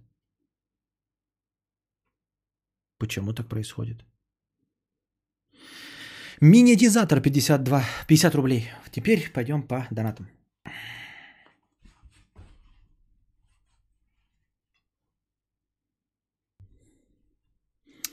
А что с Сойленом было? Можешь напомнить вкратце? Да что, да ничего. С Сойленом не было, он не платит мне денег, поэтому... Говно этот ваш Сойленд. Я не пользуюсь, короче. Может, продублирую повещалку? В телеге, так там нет никого, никто не смотрит. Вот в чем фишка-то. Я продублирую, там 575 человек посмотрело, больше не буду смотреть. Если они не заходят, она же висит уже все одной, но будет там 2 оповещения, им же без толку. Ну, в смысле, я не виню их людей, но если они сейчас не захотели зайти, то они не будут хотеть зайти, если там будет висеть вместо единички 2. А раньше сколько человек сидело? В первый день объявления карантина, по-моему, доходило до 800 человек. Или до 700. Ну, что-то дофига. Помните, да? В самый первый день карантина, когда Владимир Владимирович сказал, и вот первый понедельник был после этого, он типа объявил это в пятницу, и в понедельник я расчехлил стрим. И было что-то около 700 человек.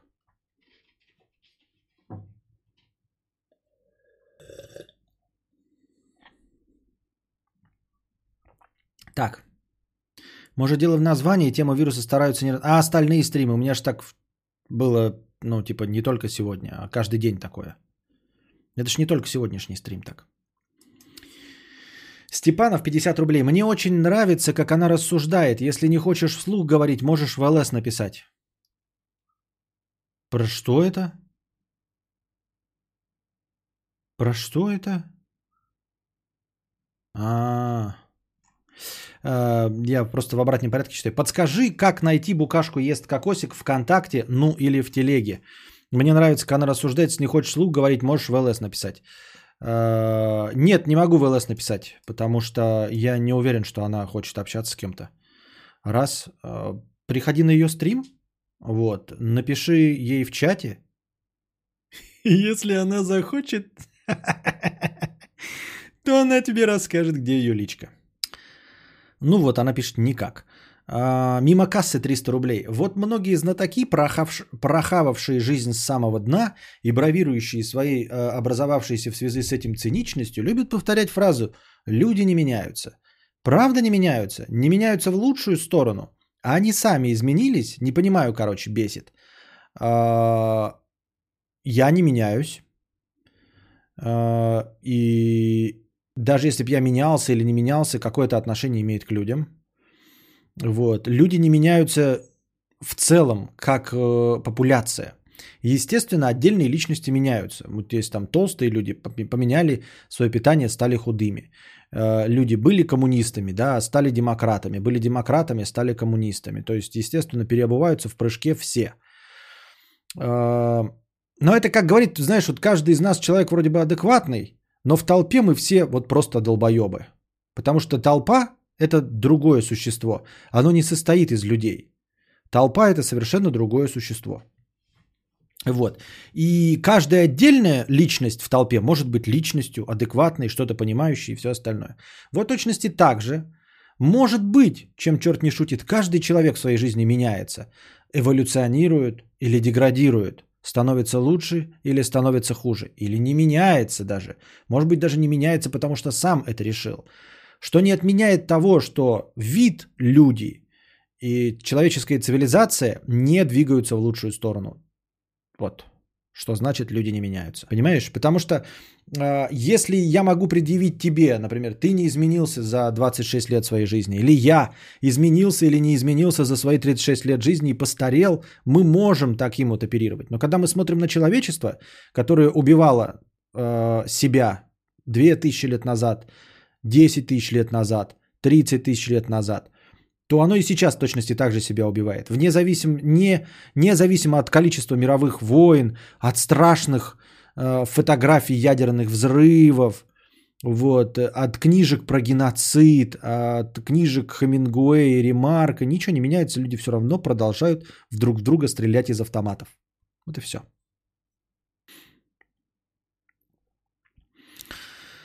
Вадим, 5 евро с покрытием комиссии. Привет, Костя, привет, чат. Привет, Вадим. Дружи бесит 50 рублей. Бесит люди, которые говорят, вот меня бесят такие, меня бесят сякие. Да нам плевать, что тебя все бесит. Ты тоже нас бесишь. Мы же тебе об этом не говорим каждую минуту. Есть подозрение, что дружи постоянно говорят, что он кого-то бесит. Я как человек тоже знаю, как публичный человек, я знаю, что я многих бешу. И никто не стесняется об этом сказать. Процесс пищеварения, 50 рублей с покрытием комиссии. Спасибо. Андрейка, 2000 рублей на стримхату. Спасибо с покрытием комиссии. Игорь Завадский, хэштег аудио. Спасибо. Игорь Завадский за проезд. Спасибо.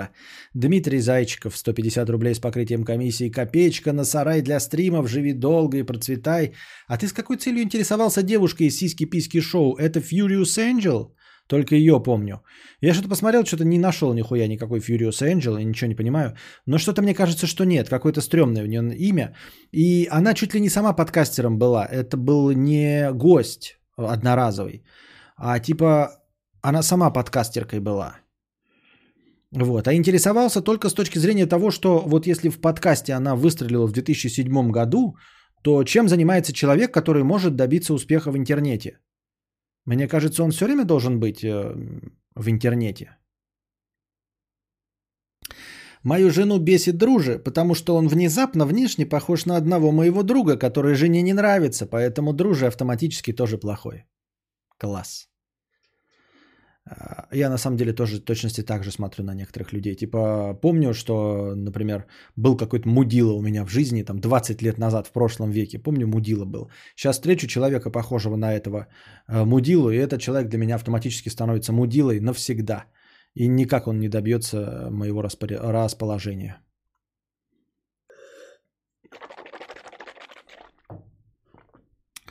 О, буду как будто бы, знаете, какой-то политический деятель, стоящий с тростью. И на тростью руки положил. Настюша, 300 рублей. За ранний подкаст грех не задонатить. Я схожу с ума на работе, делаю ебучую вакцину. Может быть, когда доберусь до браузера с VPN, напишу телегу про боль биологов. А то на планшете никак, наверное. Лублу кадавр. Спасибо, Настюшка. Если это правда... Звучит правдеподобно, я в это верю.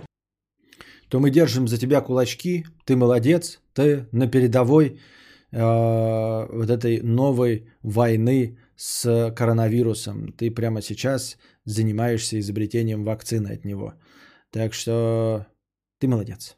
А мы здесь сидим балластом, ковыряемся в носу. Ну, я, по крайней мере, еще развлекаю тебя своими речами. Своими речами. А все остальные поддерживают меня монеткой, чтобы я развлекал тебя своими речами. Дели, 50 рублей. На один гвоздь стримхаты. Очень хочется, чтобы все получилось и до зимы уже было помещение. Это было бы вообще прям было бы огонь. Конечно, чем быстрее, тем лучше. По скриптум. Посмотрел вчера Киллера Джо. Пока это самый худший открытый финал, что я видел. Прям придумывайте сами, что там дальше. А дальше может быть прям что угодно. Ну, это классика же, это ж пьеса. Классика в смысле не в хорошем смысле, а в смысле театральщина чистой воды. В театре очень часто пьесы – это какой-то вырванный кусок из жизни. Ну, потому что на самом деле на театральной сцене довольно сложно поставить что-то масштабное со сменой декораций, с кучей сцен. Поэтому все ограничено 2-3 локациями, ограниченным количеством персонажей, без всякой там массовки и всего остального. И очень часто это бывают какие-то камерные постановки. Соответственно, ты же не будешь там, чтобы... Ну, конечно, делают, но в подавляющем большинстве случаев это... Какой-то небольшой отрывок из жизни каких-то персонажей. Чтобы не показывать человека в 5-летнем возрасте, в 20-летнем, потом в 60-летнем. Нахуй это кому нужно. Поэтому вырывается какой-то кусок, там 3 дня из жизни. Естественно, за 3 дня жизни никакого киллера, никого угодно не происходит ничего такого, чтобы закончилось каким-то... Как это называется-то? Не коллапсом, а... Катарсисом. Понимаете? Поэтому никакого катарсиса быть не может, переосмысления. И, скорее всего, мы просто понаблюдали за определенным промежутком жизни. Ну и, как я уже сказал, «Киллер Джо» – это чистой воды театральная пьеса с большим количеством пиздеша. Андрейка с покрытием комиссии по шуршим 2000 рублей. Спасибо, Андрейка. Рудольф Иванович 50 рублей с покрытием комиссии. Вообще очень рад, что рано запустили. Давайте скинемся все по копеечке. Спасибо, 50 рублей. Сергей Многолетний. Стрим раньше 3 часов ночи по моему времени. Аж не верится. Прям задоначу. Спасибо, что все пришли и донатите. Андрей Осипов, 100 рублей. Слушаю в записи почти, спасибо, с покрытием комиссии. Почти каждый подкаст, начиная с 3-го сезона. Живу в Новосибии и на прямой трансляции был всего пару раз, ибо поздно очень. У нас +4 к московскому. Может, в этот раз расчехлишься пораньше. Спасибо за творчество. Хештег Ауди. Спасибо. Рудольф Иванович, 50 на раннее начало. Спасибо. Мэри Уин, 70 рублей. Кадавр, расскажи, пожалуйста, про свой опыт езды на велосипеде. Сколько километров ездил до города? Какие спорные ситуации возникали с автомобилистами? Что посоветуешь начинающим, чтобы нас не пришлось соскребать с асфальта? Во-первых, начну с конца. Что посоветуешь начинающему велосипедисту, чтобы его не соскребли с асфальта? Посоветую сменить страну. Вот. Это не русофобия, это просто констатация факта. Чтобы уменьшить вероятность того, что тебя собьют нахуй на велосипеде автомобилисты, я тебе посоветую сменить страну. Это самый действенный и самый эффективный способ обезопасить. Не до конца, но сделать свою жизнь гораздо безопаснее. Второй по эффективности способ – это никогда не ездить по дорогам общего пользования. Просто запомни, что для автомобилистов ты чмо. Ты чмо, и называешься ты как? Правильно, хрустик. И называешься ты так, потому что ты забавно хрустишь под колесами, забавно хрустишь на бампере, прикольно хрустишь на лобовом стекле. Хрустишь, поэтому ты хрустик. Вот. Недаром же такие термины образуются. Именно из-за отношения на дороге. Вот. Из-за общего отношения друг к другу и всему остальному. Поэтому пока ты начинающий, а начинающий там лет 5, да, первые 5 лет не рекомендую пользоваться дорогами общего пользования. Рекомендую ездить по тротуарам, мешать людям, вот, вызывать у них панику, но даже в случае дорожно-транспортного происшествия на тротуаре, когда ты собьешь пешехода, вот, никто из вас, скорее всего, не умрет. Понимаешь? То есть это практически никогда не приведет к летальному исходу. Ну, если уж совсем не повезет. Тогда как на дороге тебя никто ни во что не ставит. И за тебя никому ничего не будет. Потому что у нас не принято садить людей, которые пьяными садятся за руль, которые убивают людей на дорогах. Потому что это всегда бывает, как там, первая судимость, во-первых. Во-вторых, нет злого умысла. Это всегда практически расценивается судом как такой полунесчастный случай. И даже если признается вина, то дается условный срок. Так что ты должен знать, когда ты едешь по дороге общего пользования, несмотря на то, что закон на твоей стороне, все участники движения на большом транспорте считают тебя никем и точно знают, что в случае твоей смерти им ничего не будет, кроме небольшой нервотрепочки. Небольшой нервотрепочки, запомни. Нужно будет просто покаяться, признать вину и дадут 2 годика условно. А может быть, даже и не дадут. Вот. Поэтому... Всегда помни об этом. И всегда помни о том, что ты не можешь спорить на дороге, потому что ты хруст. Потому что у тебя нет бронированного вида транспорта. Ты не можешь никого подрезать.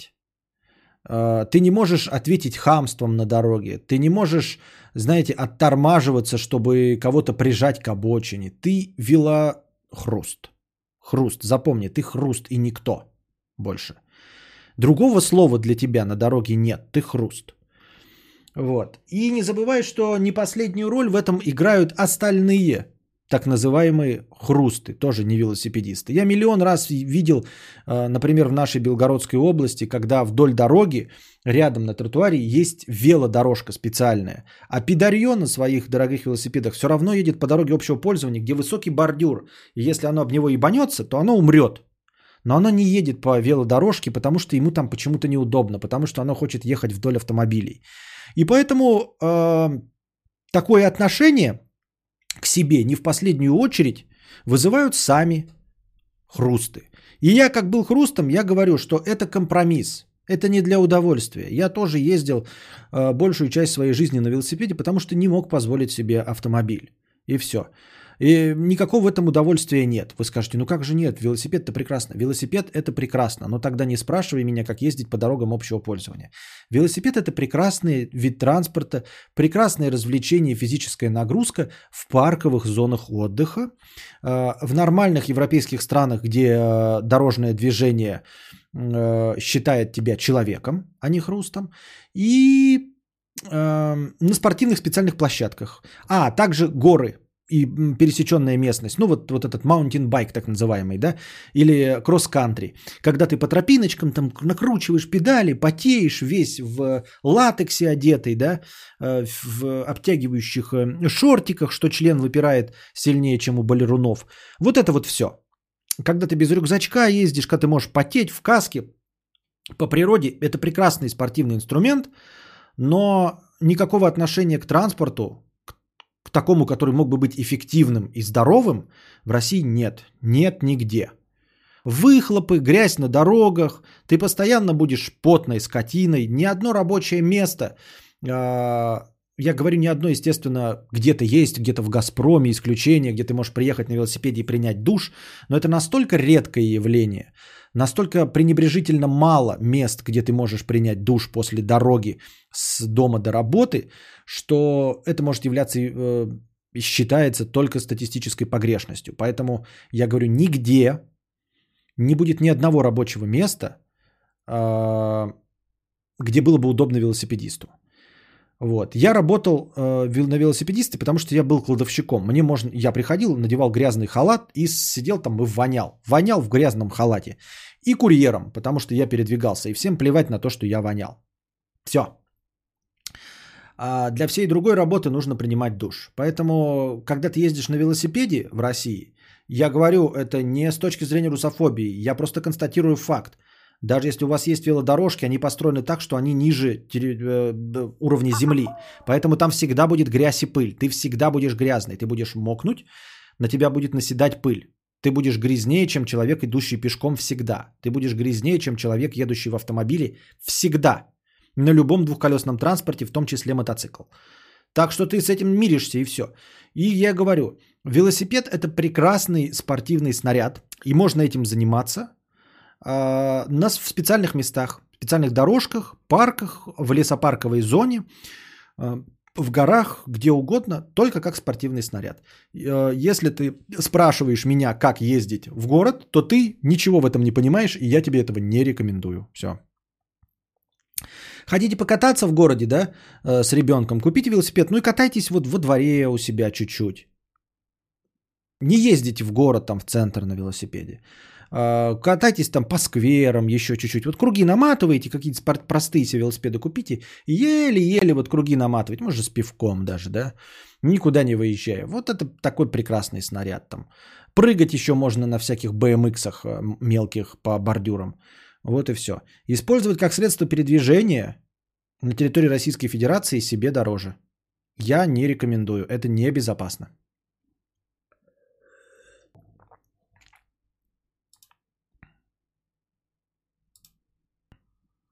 Я уже писал, как говорил мой учитель по трудам, которого ты захейтил. Даже Баба Яга поняла, что транспорт между ног – это не транспорт, и пересела в ступу. Это про РФ. Да. Ну, то есть вы не сможете, например, да, как его? На мотоцикле еще куда ни шло. На мотоцикле вы хотя бы быстро, но и мотоцикл обычно надевают какую-то там защиту. Ты ее снимаешь и сам не потеешь, если быстро едешь, да? Во всяком случае, не нужно прилагать таких усилий, как на велосипеде. У нас нет такой ситуации, даже если кто-то послушает этого дурного конопатого одуванчика и построит столько велодорожек, сколько он хочет, это все равно ничего не решит, потому что на дороге все плевать хотели на велосипедистов. У нас никогда, ну я говорю никогда, имею в виду, что в течение нашей с вами жизни никогда не будет отношения автомобилиста к велосипедисту такое, как в Голландии, когда вы равноправные участники движения и можете ехать по одной поверхности, и вот никто не будет ехать по велодорожке. Такого не будет никогда. В том числе, как я уже сказал, по вине самих велохрустов. Потому что и они тоже хамло. Это ведь те же самые люди, которые вечером сядут за руль автомобиля. Те же самые. Велохрусты, они не состоят из каких-то других людей. Они состоят из тех же самых автомобилистов. Из той же самой цивилизации. Вот этот человек идет, один идет покупать автомобиль, а второй идет покупать велосипед. Он идет велосипед покупать не потому, что он умнее, не потому, что он адекватнее, не потому, что он любит включать поворотники, не потому, что он не любит выбрасывать мусор в поле, не потому, что он не подбородочный. Нет, он просто потому, что ему нравится крутить педали. Поэтому по уровню неадекватности это абсолютно одинаковые люди.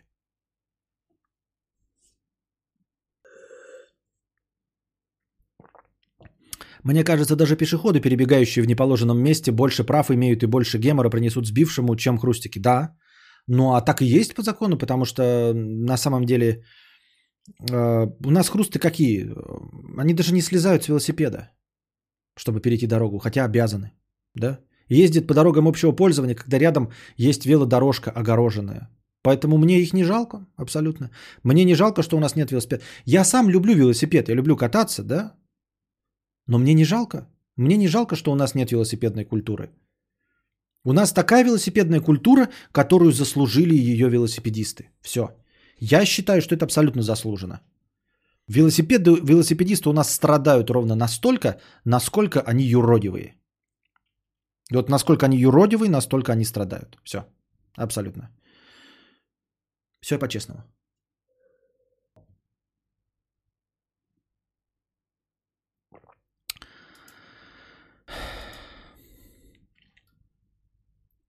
$100, 50 рублей с покрытием комиссии. Блин, хотел отправить 20, а отправил 2000. Теперь все же отправлю 50. Хэштег аудиокуколд. Спасибо. $100 с покрытием комиссии отправляет 2001 рубль. 50 рублей вроде аудиокуколд. Спасибо.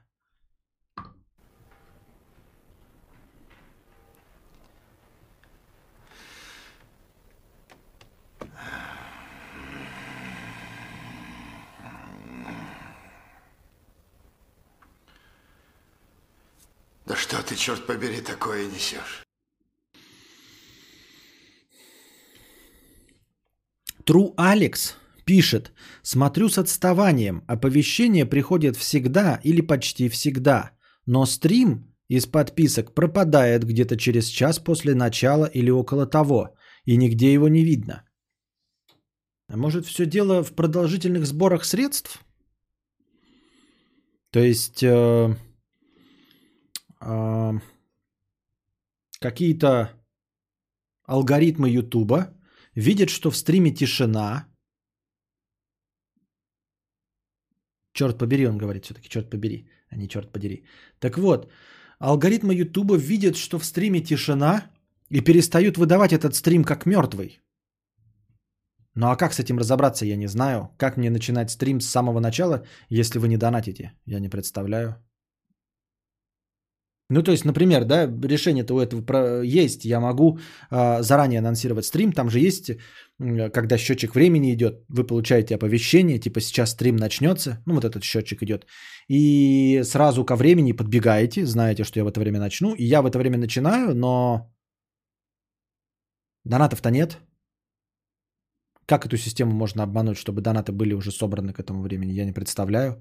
Если бы можно было, то я бы анонсировал, ну типа никак не анонсировал, не было бы расписания, а просто я бы заранее там минут за 30, я уже знаю, что начну, да, указывал бы, что через 30 минут начнется стрим. Но как это сделать? Донатов-то не будет. Я не могу начать разговаривать сразу. Может быть, на Твиче, например, могут забанить, если в стриме ничего не происходит, значит, есть способ как-то это определить? Да, конечно, легко. У меня, например, звука нет в стриме. Это, по-моему, легко в алгоритме определяется. Он заходит, слушает 30 секунд молчания и понимает, ну или там, например, 5 минут подряд молчания. И он понимает, что стрима нет. Это бред. Например, у стримера Мелстрой, где 12К онлайна, тоже не видно. Что не видно, Хеннесси? Что у Мелстроя не видно? Не очень понял тебя. Музыку с самого начала... Так это я так предположительно сказал. А может быть, у меня там заставка же однообразная. Может, она повторяется. Может, он не по звуку определяет. Когда сумма набрана, включаешь заставку, что на норм стрим перезайти надо. И запускаешь новую запись. Ой-ой-ой, это плохо, Кирилл. Это очень плохо. Перезайти на новый стрим. Ты смеешься, что ли? Это очень плохо. Ну, я понимаю, конечно, но это такие костыли. И ты думаешь, что алгоритмы такие: ага, он закончил пустой стрим и запустил новый стрим. Думаешь, они так среагируют лучше? Типа, когда я заканчиваю стрим и в течение минуты запускаю следующий. Они типа такие: ну ладно, тогда сделаем оповещение. Мне не верится, что вот это так сработает. Они подумают, что это продолжение стрима, что это просто был лаг интернета. Думал, это специально сделано, чтобы заходить на стрим через ссылку. У Мелстроя? Меня YouTube нахер шлет, ничего не присылает, в ВК постоянно трезвонит и оповещает. У радиостримов одинаковая заставка сутками, и они всегда в ленте. Так это они идут сутками, они же не заставка, понимаешь, Маша Калядина? Они идут сутками, то есть они запустились, откуда мы знаем, может там тоже оповещение не идет. Они же не выключаются в принципе, там не бывает такого, вот, если бы ты сказала, Маша Калядина, что они запускаются там каждый день в 9 утра. И мы бы посмотрели, приходят ли оповещения от них, а оно же запущено, просто круглые сутки идет. Вот у меня сейчас тоже, я смотрю по стате, зрителей добавилось. Вот было 150, да? Сейчас откуда-то пришло еще 25 человек. Вот откуда, ребята? Кто пришел последний за последние... Блин, у меня время не то стоит. Не могу понять. Кто пришел за последние полчаса? Почему вы пришли за последние полчаса? Да просто пик канала пройден, все идет на убыль. Да как-то странно кажется. Мне не вижу я в этом логики. Странно идет на убыль. Потому что люди, которые смотрят, они не приходят мне и не говорят, все, ты скатился. Понимаешь, Хеннесси, вот ожидаемо было бы, да? Все идет на убыль. Люди бы такие постепенно приходили и говорили, ну, ты скатился, поэтому я ухожу. Ты скатился, я ухожу. Ты скатился, я ухожу. Никто об этом не пишет у меня. У меня пишут, каждый раз я запускаю стрим, и через какое-то время люди приходят и пишут, не было оповещения, не было оповещения. Вот что у нас стандартно каждый стрим разговор, не было оповещения. И никто не пишет, ты скатился, я перестал тебя смотреть. Я пришла, потому что смотрела предыдущий стрим и увидела, что есть трансляция, оповещения не было. Как с этим разобраться, я не знаю. Я был 160-м, пришел из-за ВК. О, кошка. Кошка, погоди немножко, она ходит. Эй, неадекваша. Ой, ты смотри, даже палец нюхает. О, тебя сегодня погладить можно? Ничего себе настроение какое. Как настоящая кошка, прикиньте, я ей шею чешу, а она не отрывает и не откусывает мне пальцы. Это же божественно. Еще не ушла до сих пор. Вот так спинку тебе почешем, да? Ты посмотри, какая, а? Как настоящая. А если я тебя подниму на стол, ты меня съешь? Ой, ой.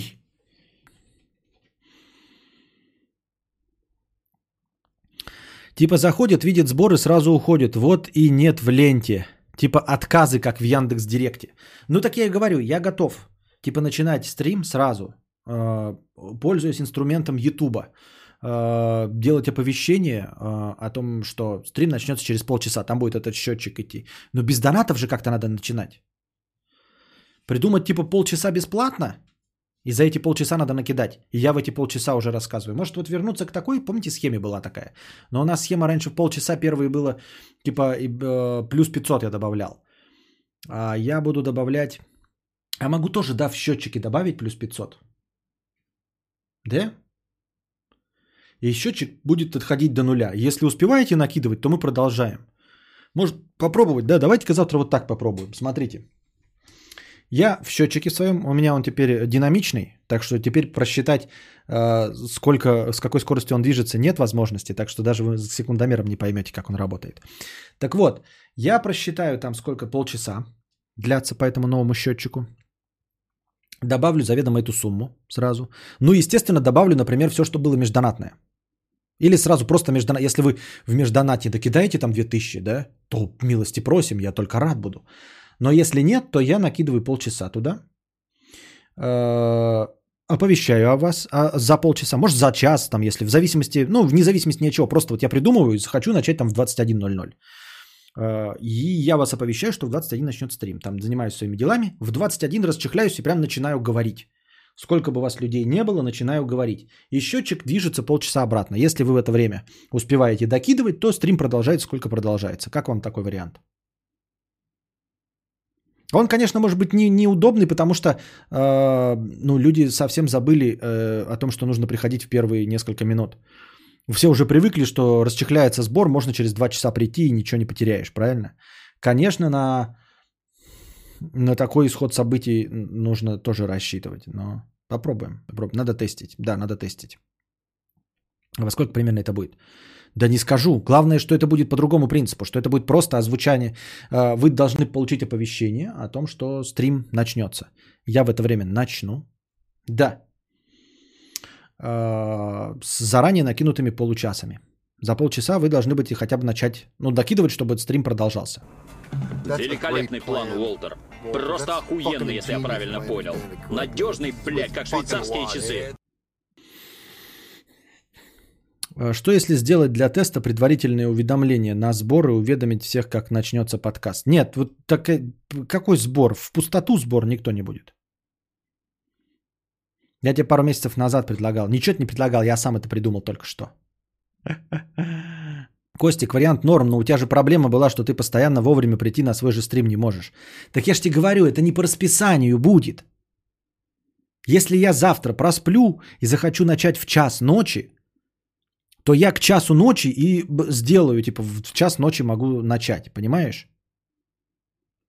Я же не сказал, что это будет в 8 вечера или ровно в 9 вечера. У меня проблема с тем, что я не могу выдержать расписание. Расписания не будет.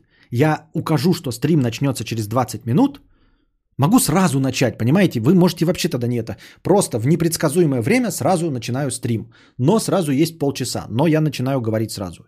Если вам легче так понять, то забейте на оповещение.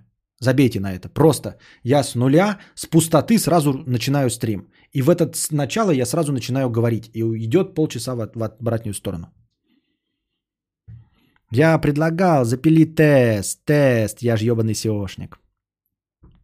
Можно делать в соцсетях оповещалки, что через полчаса стрим, чтобы люди готовились донатить. Ну да, я-то говорю, так и сделают, только в Ютубе. Ну короче, вы поняли. Какой-то фиговый план. Угадай, когда начнет кадавр называется. Так ты же и сейчас не знаешь, когда начнет кадавр, Светлана. Я не понимаю твою что-то претензию. Точность и так же будет, как сейчас. Ты же не знаешь, когда начнется сбор. Не знаешь и приходишь.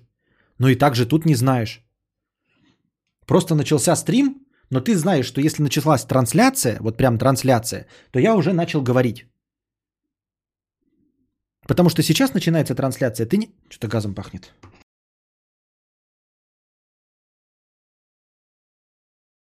Жопу почесал, газом запахло. Но зато теперь, Светлана пишет, так теперь еще надо будет донатить на скорость в стиле «Успей за 30 минут». Ну типа вы же сейчас тоже донатите на скорость, вот заканчивается настроение, либо вы донатите, либо нет.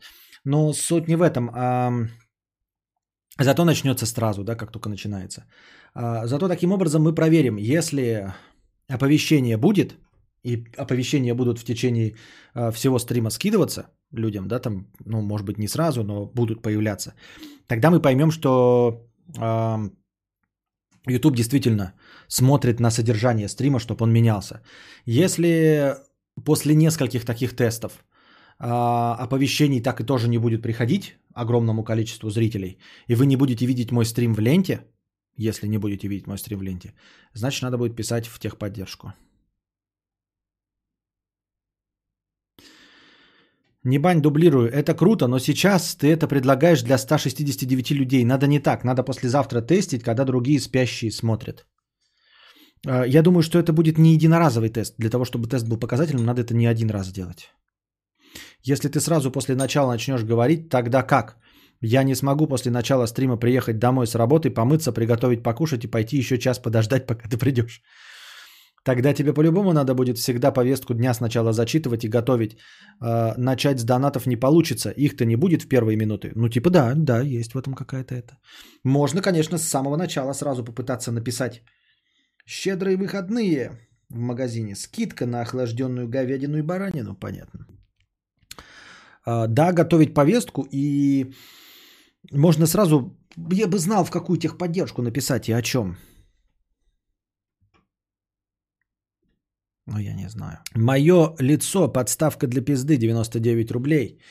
Хэштег респект за быстрое выкладывание Ауди. Да, я прям последние пару стримов я сразу же после стрима выкладывал. Ну, когда цельный кусок, когда все записалось, то почему бы быстро не выложить? Тогда это можно до автоматизма довести этот процесс. Который, тем не менее, все равно, конечно, рутинный достаточно. Александр, в этом...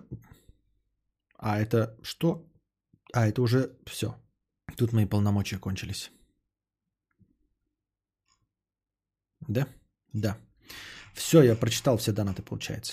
А или нет? Или подожди. Правильно? Нет, неправильно. КАЗ-37, 370 рублей, 37 копеек, рубль. Спасибо. С покрытием комиссии. На поддержку ранних стримов. По моему часовому поясу прям самое оно. Надо голосовать рублей. Спасибо за рублей. Оля, 123 рубля, 50 рублей. Хотите второго ребенка? Работаете в этом направлении? Нет, не работаем в этом направлении и не хотим. Один ребенок занимает много времени, отнимает много сил. Может быть, что-то изменится в будущем, но на данном этапе нет. Он прям отнимает все наши силы. Ну и как бы в самом начале разговора, да, в самом начале плана у нас и не было на больше одного. Но все может измениться. Мы также, как бы, когда брали попугаев, мне тоже говорили, больше животных у нас не будет. Когда брали кошку, говорили, ну что, точно больше животных не будет. Когда брали собаку, мы тоже говорили, что больше животных не будет. Вот у нас теперь Константин. Вот, поэтому то, что я сейчас говорю, что у нас больше детей не будет, ну, блядь, плюнуть и размазать. Как жена скажет, так и будет. Так. Итак. Я думаю, если бы у Кадавра доход был X3, то троих можно было бы... Ну, нет, больше, чем X3. Нет, X3 мало. Больше. Чтобы заводить еще одного ребенка, например, изрядно больше денег. Чтобы можно было... Тут смотрите, какая тема, да? Не дело в том, что не хватает на одного ребенка. Понятное дело, что второй ребенок, да, пользовался бы, например, той же самой коляской, да, или и одежда передавалась бы ему по наследству, например, мелкому. Ну, потом, конечно, он там будет морду воротить, но маленьким людям им насрать на то, что они носят подержанную одежду. Силы на это тратятся. То есть для того, чтобы заводить второго и третьего ребенка, нужно доход такой, чтобы иметь возможность завести себе гувернантку. Не которые за детьми, с детьми-то сами, а вот которые будут убираться, там вот это все, понимаете? Так. Не знаю, заметили вы эту новость или нет. Я не помню, озвучивал я ее или нет. Буквально вчера или позавчера Павел Дуров сообщил, что закрывает разработку своей блокчейн-платформы Тон и вместе с ней криптовалюты Грамм. Вот такие вот дела. Лев Дуров хотел сказать. Павел Дуров признался, что они не могут противостоять законодательству США и просто прогибаются под него и отказываются от своей блокчейн-платформы и от своей криптовалюты Грамм. Потому что США посчитала их ценными бумагами, потому что она запретила всем странам использовать эту блокчейн-платформу и криптовалюту. Он говорит, ну и там пишет претензии свои к США, что что бы там в мире ни думали насчет своего суверенитета, своей демократии, все сосут у Америки. Потому что суд Америки сказал, что нигде в мире не будет работать, ну вот вне закона является Тон и Грамм. И все, весь мир отказывается, потому что все зависят от Америки.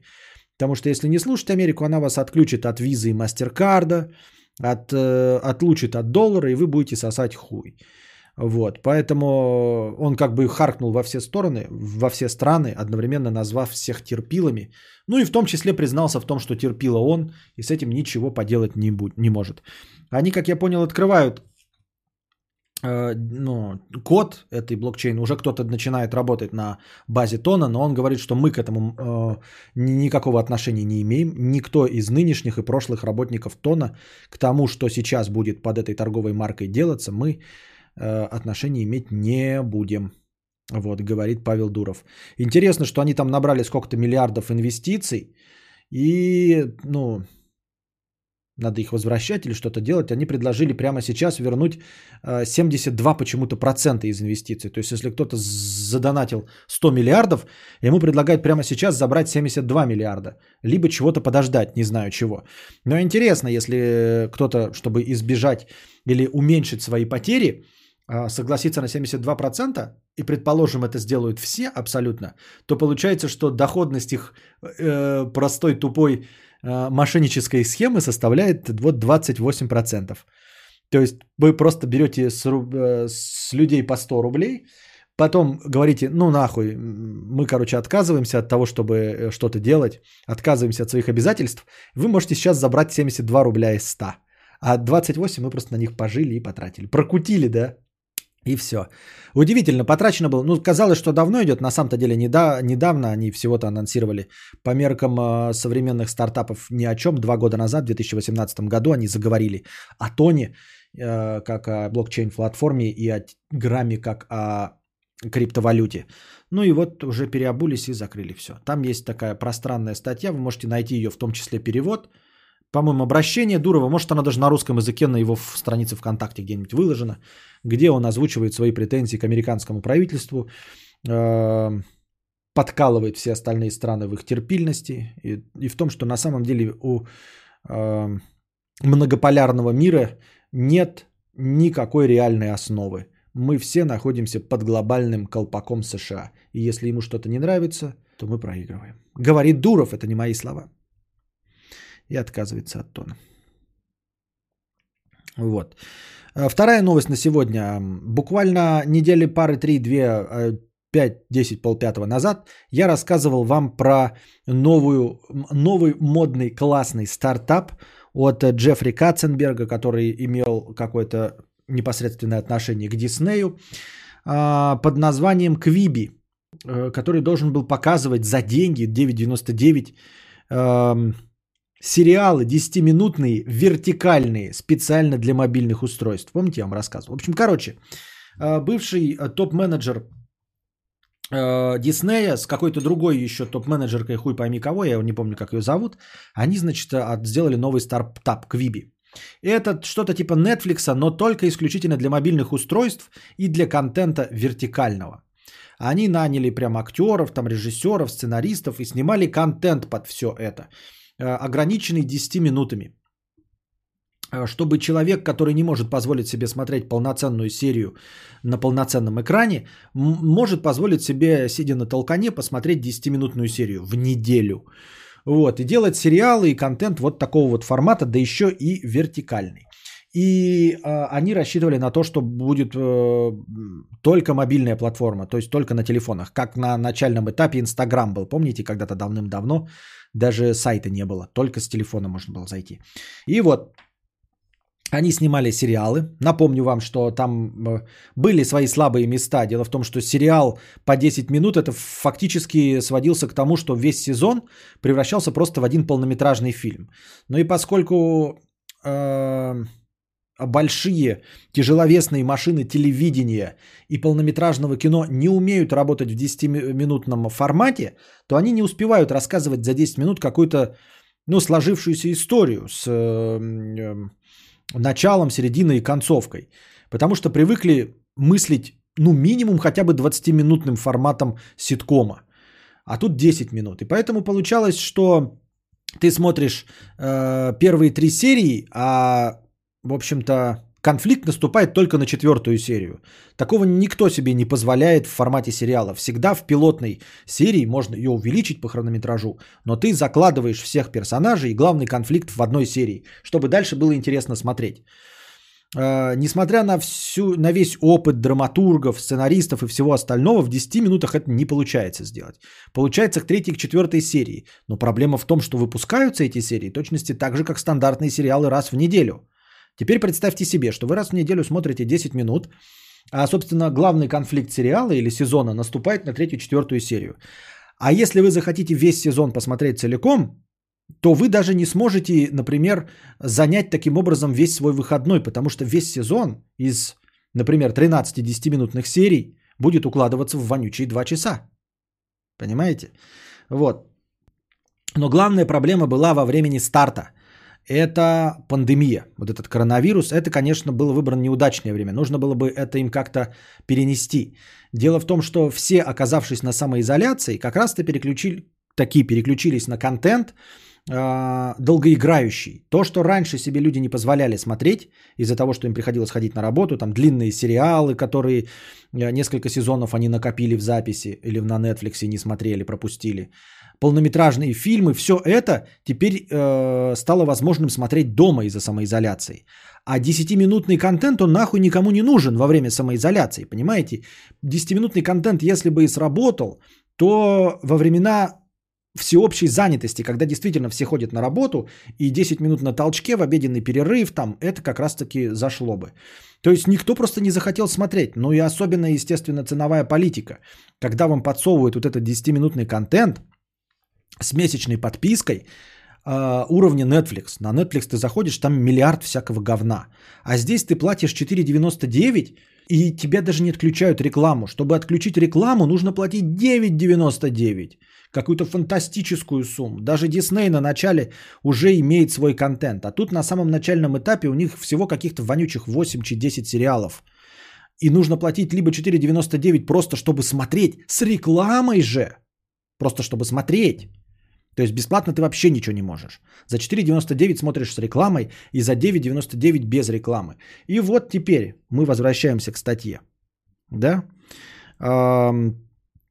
Это Джеффри Катценберг и прочие остальные признали наконец, что провал постиг старт их стартапа. Как бы это тавтологично не звучало. Вот. Стартовал он всего-то 6 апреля, прошел месяц с лишним, и они уже признали провал. Результаты не впечатляют. Результаты disappointed. Или как это говорится, ты включил Никсель-Пиксель. Разочаровали всех. Но никто не ожидал такого плохого результата.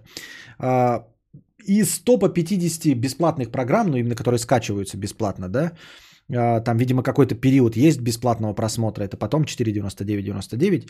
Из топа 50 бесплатных программ он ушло через неделю. Но это очень плохой результат, понимаете? Такой большой стартап с такими именами, как топ-менеджмент Диснея, вы заходите на рынок, и через 2 недели ваше бесплатное приложение уходит из топ-50. Через 2 недели. Понимаете? Из топ-50. Вы подумаете, ну топ-50 это, наверное, лучшее приложение. Да, это лучшее приложение, но это не топ-3, не топ-10 известных, это топ-50. В топе 50 есть приложения, о которых вы никогда не слышали вообще в принципе. И они там годами висят. И вы не в курсе о них, потому что 50 это много, это очень много. Все, что места с 30 по 50, вы можете с ними никогда не сталкиваться и ничего из этого не ставить. А люди на них зарабатывают миллионы долларов. Вот, поэтому они через 2 недели выпали из топ бесплатного. Ну, блядь, вы калькулятор сделаете и столько же продержитесь в топе. А тут контент, который снимали с актерами за миллионы долларов. Вот, и Джеффри Катценберг, естественно, винит во всем. Карамбовирус, ковидло, так называемое. Вот. Ну и уже, естественно, адаптируется. Адаптируется это на языке рыночной экономики. Я, как быдлан, называю это переобуваться в прыжке. Они уже анонсируют отказ от только мобильного сервиса. То они пиздели, что мы только в мобильнике, у нас же вертикальный контент, мы нахуй не пойдем в ваши вонючие компуктеры. А теперь уже говорят, ну нет, мы все-таки надо расширять аудиторию, надо как-то спасать положение, поэтому мы не будем только мобильным сервисом. Вот. Ну все еще живы, но, конечно, очень расстроены сложившимся положением дел. Но я с ними согласен, время-то, конечно, неудачное для такого узконаправленного сервиса с очень спорным предложением и ценовой политикой. Вот. Конечно, современный взгляд на вертикальный контент. Но опять-таки расчехляться с 10 там какими-то сериалами, не адаптируя пока старые какие-то там... Я же говорил, что я не понимаю, почему там люди не вырезают контент. Есть масса контента, который подходит под вертикальное, но даже с этим не работают. Типа любой стендап легко и просто из вот такой картинки вырезается. Мой стрим, в принципе, если будет какая-то платформа, которая скажет, давай вертикально.